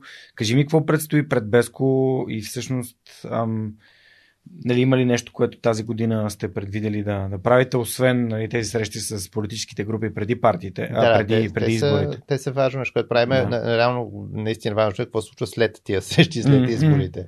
А, за нас а, м- ние имаме Едното нещо, което започнахме в началото да правим, понеже нали, фокус, фокус, всъщност ние като питахме компаниите в началото какви проблеми има, дойдоха буквално 200 и няколко предложения за промени, М. които бяха разписани в едни 94 страници документ, което това е пълен абсурд. Нали, като го видяхме това нещо, си казахме, нали, ние не можем да работим върху това, ние трябва да работим върху едно нещо или две неща. И нали, тогава волтинг, демокрация, хората избраха. И едното нещо беше България да има по-добро законодателство за option pool, вестинг, конвертируеми заеми, тагалонг, драгалонг, всички тия механизми, които Мгм. за един стартъп, например, те са много важни или която ще е тех компания. А, и това се стигна, 13 месеца работни групи, после нали, готов законопроект, после заедно с Ангел Каледжиев, Герджиков, Бузева и такива хора, деца бащи на търговското право и майки Бузева. Съответно, те се намесиха, помагат ни в момента, текстовете се да оправят, би трябвало март месец текста да е финализиран. И в с идването на новия парламент това е нещо, което сме говорили с всички политически партии. По принцип има ясно разбиране за това, че сегашният търговски закон е писан за занаяченици от 19 век и М. че не отговаря на реалността на 21 век. Това дружество е супер яко. В общини с него може да се прави изключително гъвкаво да си управляваш бизнеса, да даваш шери на а, служителите си, да правиш договори с който където искаш по света по много гъвкави начини и можеш да си го направиш за без пари в общини. Да, вероятно М. няма да има нужда от никакъв, мисля, една стотинка капитал, ако искаш, може да го направиш и да го разбиеш тази една стотинка на милиарди части, ако искаш. В общини е много гъвкаво. Това нещо трябва да бъде гласувано след изборите и ще бутаме едно от първите неща, които да бъде гласувано. И за нас това е важен майлстоун, защото това е едно от, това е най-голямата промяна в търговския ни закон от 89-та насам и въобще сменя логиката му на самия търговски закон, което а, реално като Win за Беско като организация е нали, много валидираш модела ни и показваш, че всъщност MVP-то работи и че този модел всъщност може да работи по този начин, понеже за нас един от големите разговори с другите асоциации, браншови организации, работодателски организации е, че а, там много го има това разбиране, че ние всъщност трябва ли да пишеме ние законите или не. Тоест, пишеме становища, срещаме се с хора, това не е ли достатъчно. А при нас ние имаме разбирането, че ако не си свършим сами цялата работа, няма да стане. И съответно ние пишеме сами закони, проектите. Нали, това просто има много М. кантори, които ни помагат да ги пишат. А, нали, така че ние пишем текстовете, ние бутаме, ние създаваме, ние създали с работна група, ние на практика я водим тази работна група, ние спамиме другите хора с помейлите, ние супер проактивно се борим за всяка една стъпчица, което някои хора смятат, че прекаляваме и че нали, на практика минаваме границата между политики и политика. От наша гледна точка Не я минаваме, защото сме независими, финансирани сме си от общността, бориме за интереси ясно на кой, на който нали, си представляваме интересите. Съответно, а, нали, ние сме в позиция, която все пак ние съветваме какво да се случи, нали, не сме decision makers по никакъв начин. Обаче за нас този модел, че ако ние създаваме нещата, създавайки публично, създавайки тая будителската дейност, медиите и целият шум около тия неща, и, и това може да доведе до реални промени. И ако може за едно, значи може и за останалите неща. Значи всичките тия неща, които искаме, като примерно а, дигитално да си вписваш акциите, дигиталните трудови книжки, електронната идентичност, по-бързо си ликвидираш фирмите, да има повече шансове за провал, закон за личния фалит, който нали, имаме концепция как да бъде. Всичките тия неща всъщност значи можем да ги направим. И за нас а, това е нали, много ключов майлстон за тази година. Иначе Другото ние постоянно се опитваме да оправим съотношението между а, членски внос прямо фандрейзинг и всъщност все повече и повече пари като процент да влизат от членски внос. Mm. А, за нас това е важно да продължи. От друга страна обаче ние трябва да разширяваме екипа. Съответно, нас ни трябват още хора. И нали, то това малко прави там с къде ти е брейк ива, нали, той през цялото време тича някъде нататък. Така че ще видим как се справяме с това, но а, а, за нас пускането на новия ни сайт миналата седмица е важно, защото там е recurring payments. А при 500 компании членове, събирането mm. на членския внос годишно е пълен абсурд да се случва по телефона. Да, и така с... е. Именно да. за това аз използвам Patreon до сега. Да, да, да. И съответ... Вие чрез НПО сте направили регистрация в Stripe? Да, точно така е. Okay. Да. А, като те получени признават за НПО, защото има примерно с, с Revolut, с тях не може да работим. Кажи ми защо, каква е драмата с Stripe и непризнаването на НПО? Не, не, всъщност... а, а, аз, аз, аз между тук не съм крайно запознат. Да. Би трябвало да сме си признати като НПО. Да, да, да, то няма okay. как да ви приемат. Да, но примерно с, с, с Revolut изрично бяха написали в условията си, че не работят с организации, представляващи бизнеса което го бяха написали експлицитно и ние такива седим. нали, това не може да го заобиколим, защото ние сме организация, която представлява бизнеса. Да. да с тях нещо не успяхме да се е, случи нещата, но с Stripe всичко е точно. И recurring payment ни е важно като стабилизиране на, на инкъма към нас. Да. Имаме е, като майлстони по принцип за нас целият диалог с другите организации от тех комьюнитито е много важен нали, ние си имаме разминавания на моменти, ние самите, нали, най-вероятно също правиме фалове в комуникацията, но за нас, нали, някакси колаборирането с другите е много важно. Осъзнаваме колко е важно, т.е. ще трябва да имаме един глас. Да, много важна тема тази година може да са данъците, защото най-вероятно се очаква дигане на данъци и ние нали, се бориме за две неща. Едното е да не дигат данъци. нали, там се, приема сега с Корнелия Нинова разговор, който имахме за нея. Според лично ни беше много интересно а, нали, нещата, които ние казахме от сорта, че първо те казват, нали, ние няма да дигаме данъците за бизнеса, т.е. няма да дигаме корпоративния данък, mm. обаче ще дигаме осигуровките. И ние такива викаме, кой ги плаща осигуровките? Нали, реално осигуровките ги плаща пак бизнеса и то за прием стартъп или тех компания осигуровките са много по-голям дял от корпоративния данък, защото okay. с първите години изобщо не мога да стигнеш до... Даже те казаха, нали, първите години ще освободим от корпоративен данък. ние нямаме корпоративен, мисля, ние нямаме печалба, така че нали, кой има печалба Може първите на минус, да. да. си на минус или реинвестираш, нали, въобще не си там.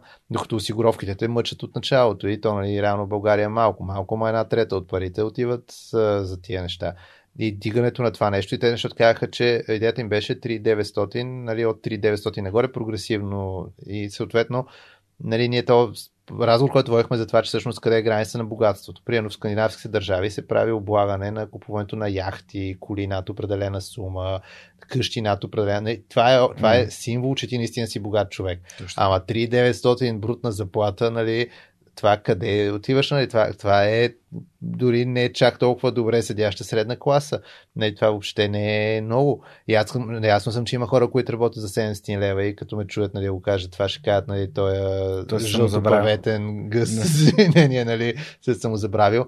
Обаче ние всъщност ние едно изследване гледахме на LSC. Ма чакай, да. извиняем, ако ти а, всъщност не се увеличават данъците, това значи, че хората могат да получават и повече пари. И Ма естествено, да, да, да. И аз така го виждам, но иначе а, там, там несправедливостта, която гледате, че е от 3 нагоре нали, в момента, всъщност плащаме само 10%. И, нали, на 3 е тавана, Защо на който плащаме да е осигуровки. несправедливост? Ами аз за мен просто за всяко решение си има време М. от една страна. България някой ден аз много се надявам да е М. държава, която е толкова готина и толкова много е атрактивна за бизнес и за всички, че на никой не му по какви са ни данъците. Ама днеска не сме там. Значи към днешна дата не сме. От друга страна гледахме на Лона Скъл в економика едно изследване, което то показва, че всъщност има някаква логика да облагаш нали, богатите хора, наистина богати, там яхтите и тия Мгм. неща, нали, има някакви логики. Обаче облагането на средната класа, това води до стагнация и до свиване на економиката.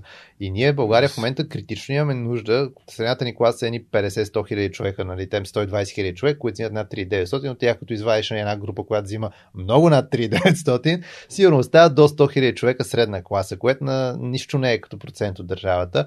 Нали, за нас борба това стават 500 хиляди човека, да стават повече и повече. Това е нещото, което е според мен е тоталният приоритет на държава. Това е заради което се прави всичко останало, дори приемно стартъпите и успешните компании, те не са толкова важни само заради това, че фаундър ще вземе приемно няколко милиарда, ако всичко стане успешно. Важно е, че той създава работни места и среда, в които всъщност се плащат добре, всичко е Е, светло. вижте ли, Рик? Да, и това са хиляди хора в някакъв момент, където работят на условия, където нещата всъщност, а тия хора те купуват апартаменти, ходят по заведенията и всъщност дърпат напред целите Цялата градове, държава. да, където се намираш.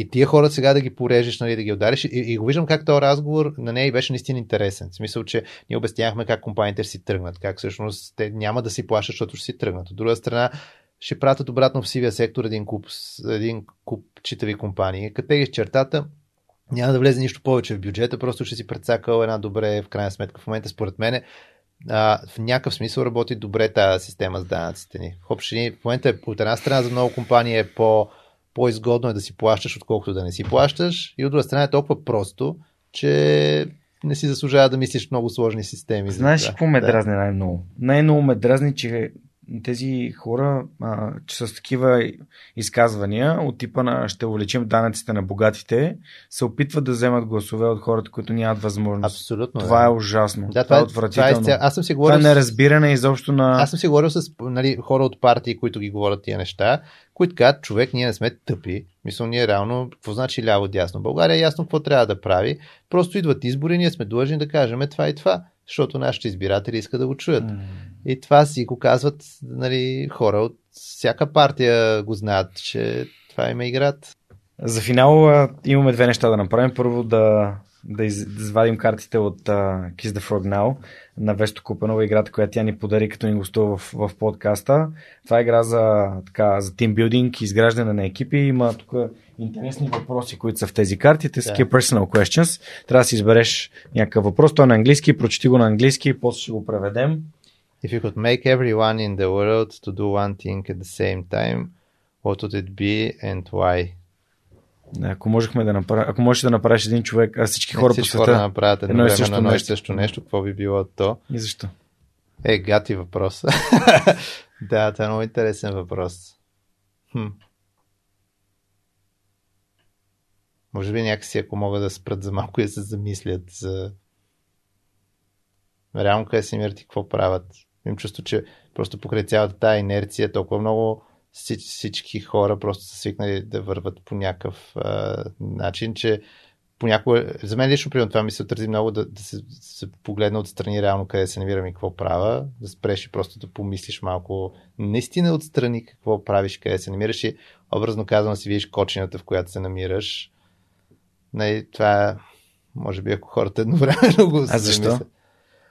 Еми, защото а, някакси човек и- може да бъде по-добре. Мисля, може да бъде по-добре, но осъзнаването къде се намираш реално е някакси много важна първа стъпка. За мен това ме доведе до вярата ми, нали, осъзнаването, че всъщност по моите критерии съм добър човек, ама като се погледна отстрани, всъщност ако погледна... Има едно нещо интересно, че човек съди другите хора според делата им, себе си според намеренията си. И някакси себе си казваш, аз съм си окей, okay, нали, защото това, обаче ако погледнеш друг човек, правейки същите неща, ще кажеш, този човек абсолютно не става.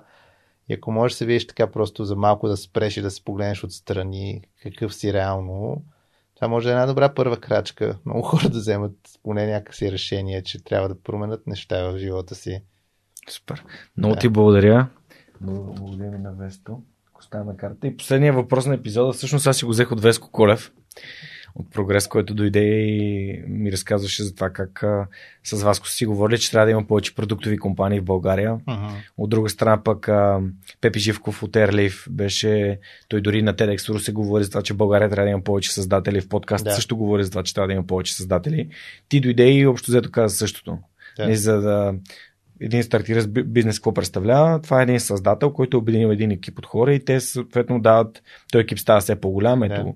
както вашите членове, така и хората, които слушат подкаста, така и хората, които работят в готини компании и примерно и, и, Uber с а, на Алекс са били тук няколко души yeah. и сега са колко и VMware са били малко, и IBM са били малко, и HP са били малко и така нататък. Та, всъщност а, въпросът, който си откраднах от Веско е как да направим България на по-щастливо място. И дълъг път е това. нали, реално това няма стане за 800 дни. А, и на първо време, според мен, е това, което има нужда е от повече успешни компании, което води до това България трябва да има достъп до хора, достъп до пари и да става се по-лесна средата за правене на бизнес. Съответно, за достъпа до хора, там нещата са няколко. Едното е промените в образованието. Значи за нас това е, това е фундамент. Ние трябва просто да може да вадим от образователната система по-подготвени читави хора, които са грамотни. Другото е да може България стане супер атрактивно място за привличане на хора от цял свят. Просто mm. Украина, Молдова, Беларус в момента, където има проблеми от Балканите, други държави, трябва да знаят, че България е супер бърза писта, супер готино и лесно. Тук ти се помага, идваш и почваш високо квалифицирани хора да идват. Нали, българите в чужбина е огромна тема. Нали, може би не толкова как ги връщаме, колкото интересен им да запазен идентичността им, че са българи, да се интересуват и я подпомагат нали, за, за парите. Ние в Беско се бориме за конкретни неща, но просто България изостава драматично от другите източноевропейски държави на тема колко пари се инвестират в стартъп и скелби при наличието на фондовете, при наличието на всички неща. Ние спрямо Чехия, Полша и такива държави сме друга селена. Съответно, нали, неща от сорта на инцентиви за енджел инвестиции, пенсионните фондове да могат да инвестират в venture capital фондове. Това са уж някакви специфични неща, ама там има много пари, които всъщност тия пари трябва да помогнат в момента на економиката ни сега и вече за тук трябва да става просто да е цялата среда е все по-френдли за първо за бизнес, а после за индустрията на бъдещето. България трябва да има нещо, в което ние се опитваме да сме изпреварващи, защото всичко, за което аз говоря в момента, по принцип са догонващи неща.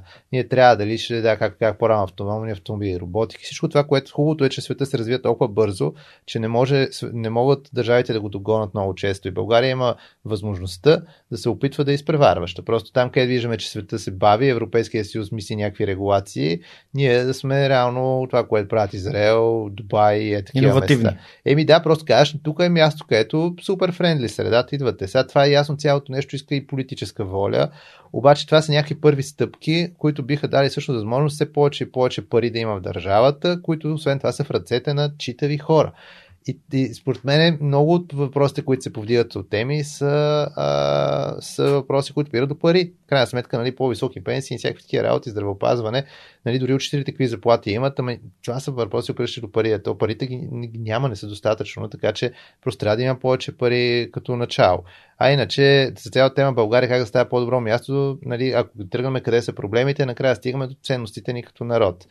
И там са много щупени нещата. В общини, за съжаление, това, което се е случило в някои държави, нали, последните пет века, реформации, просвещения, индустриални революции, нали, някакви всички неща, които са се отразили, ние сме ги пропуснали тия работи. Нали, имали сме си, сега няма нужда да обвиняваме миналото си, нали, но но те са обективни факти. На практика, всяка държава, която се е, е изградила добра демокрация и добър економически строй в момента, нали, която ние харесваме тия държави, искаме да сме от тях, сега говорим за някои диктатури, които временно сега са добре, но където е добре, там където средната класа всъщност се оказала натиск върху институциите и те са заработили. Обаче се стигнал до път с това да има така голяма средна класа и тя да има това нали, порив mm. да направи това. Ние сме ги пропуснали всичките тия етапи да ни се случат и реално просто трябва да сме реалисти, че това става въпрос за десетилетна път, който трябва да се мине, който накрая ще доведе, според мен, до промяна в ценности и разбирания. Мисля, реално, както това с предприемачески начин на мислене, инициативността, както с а, това да сме честни хора, да, да стане просто да, да стиснеш ръка, да, да, да можеш да кажеш истината на някой, да знаеш това е достойното, а не приемно баща да се прибере вкъщи и да разкаже с гордост как го е спрял катаджията и той как за 20 лева му се е разминало и това да е гордост, която нали, другите да пляскат и да викат нали, евала. Нали, това е път, който ще не е повече време и когато тая промяна се случи, тогава реално, според мен, България наистина ще е различно място. Обаче това просто mm. е нещо, което ние градиме, за да може да продължат нашите деца да го градат, за да може, надявам се, нашите внуци наистина да го живеят. И, и просто трябва да сме реалисти къде се намираме и какъв път ни предстои. И трябва да сме си тук. Аз за мен лично много важно съм си в България. Искам тук да живея. Нали, разбирам хората, които си тръгват. Просто според мен е, е много удовлетворяващо да виждаш цялото това и да се опитваш да го променяш е носи удовлетворение. Има принос. Има принос към държавата, към бъдещето. Към... Да, си е някакси нашата си кауза тук. Супер. Ами, много добри думи за финал. Много ти благодаря, добре, че прие поканата да участваш. Пожелавам успех на Беско. Радвам се, че така ви се случват нещата и продължавате да, да ги бутате и да сте проактивни, защото, както и в онази книга, която стои там за тебе, съм те навика на високо ефективните да, да, хора. Тя е много хубава книга. Е Невероятна много книга, нали? книга. Навика номер Да. 4, върху него е построен а, нали, Да. самия подкаст. Мисли винаги печеля, печелиш. А първият навик е бъди проактивен и очевидно с това бутане и с това, че няма да дойде някой да каже, айде сега елате да ви, да ви помогнем да ви сменим закона, вие трябва сами да, а, да помогнете на държавата, по- помайки с а, политики, а не с нали, политичи, а, поли, а, нали, поли, политически, с политически интереси, а, а интересите на бизнеса, всъщност, което отразяват и интересите на, на средната класа и всъщност на хората, Да. които искат да бъдат и децата им да бъдат средната класа. А, правите, правите промяна и правите България на по-добро място. А пожелавам успех и отлично здраве на теб и целия екип. Това беше всичко от нас за този вторник. Благодаря ви, че бяхте с поредния епизод на Свръхчовека. Ако този епизод ви е харесал или ако искате да се включите към Беско, ще намерите цялото описание на сайта на Свръхчовекът. А пък, ако епизода също така искате да го слушате пак или вашите приятели да го слушат, споделете го с приятели, дали в YouTube, дали в някои от любимите ви подкаст платформи. Това беше всичко от нас за тази седмица и до следващия вторник. Чао! Този епизод достигна до вас благодарение на подкрепата на патроните на подкаста.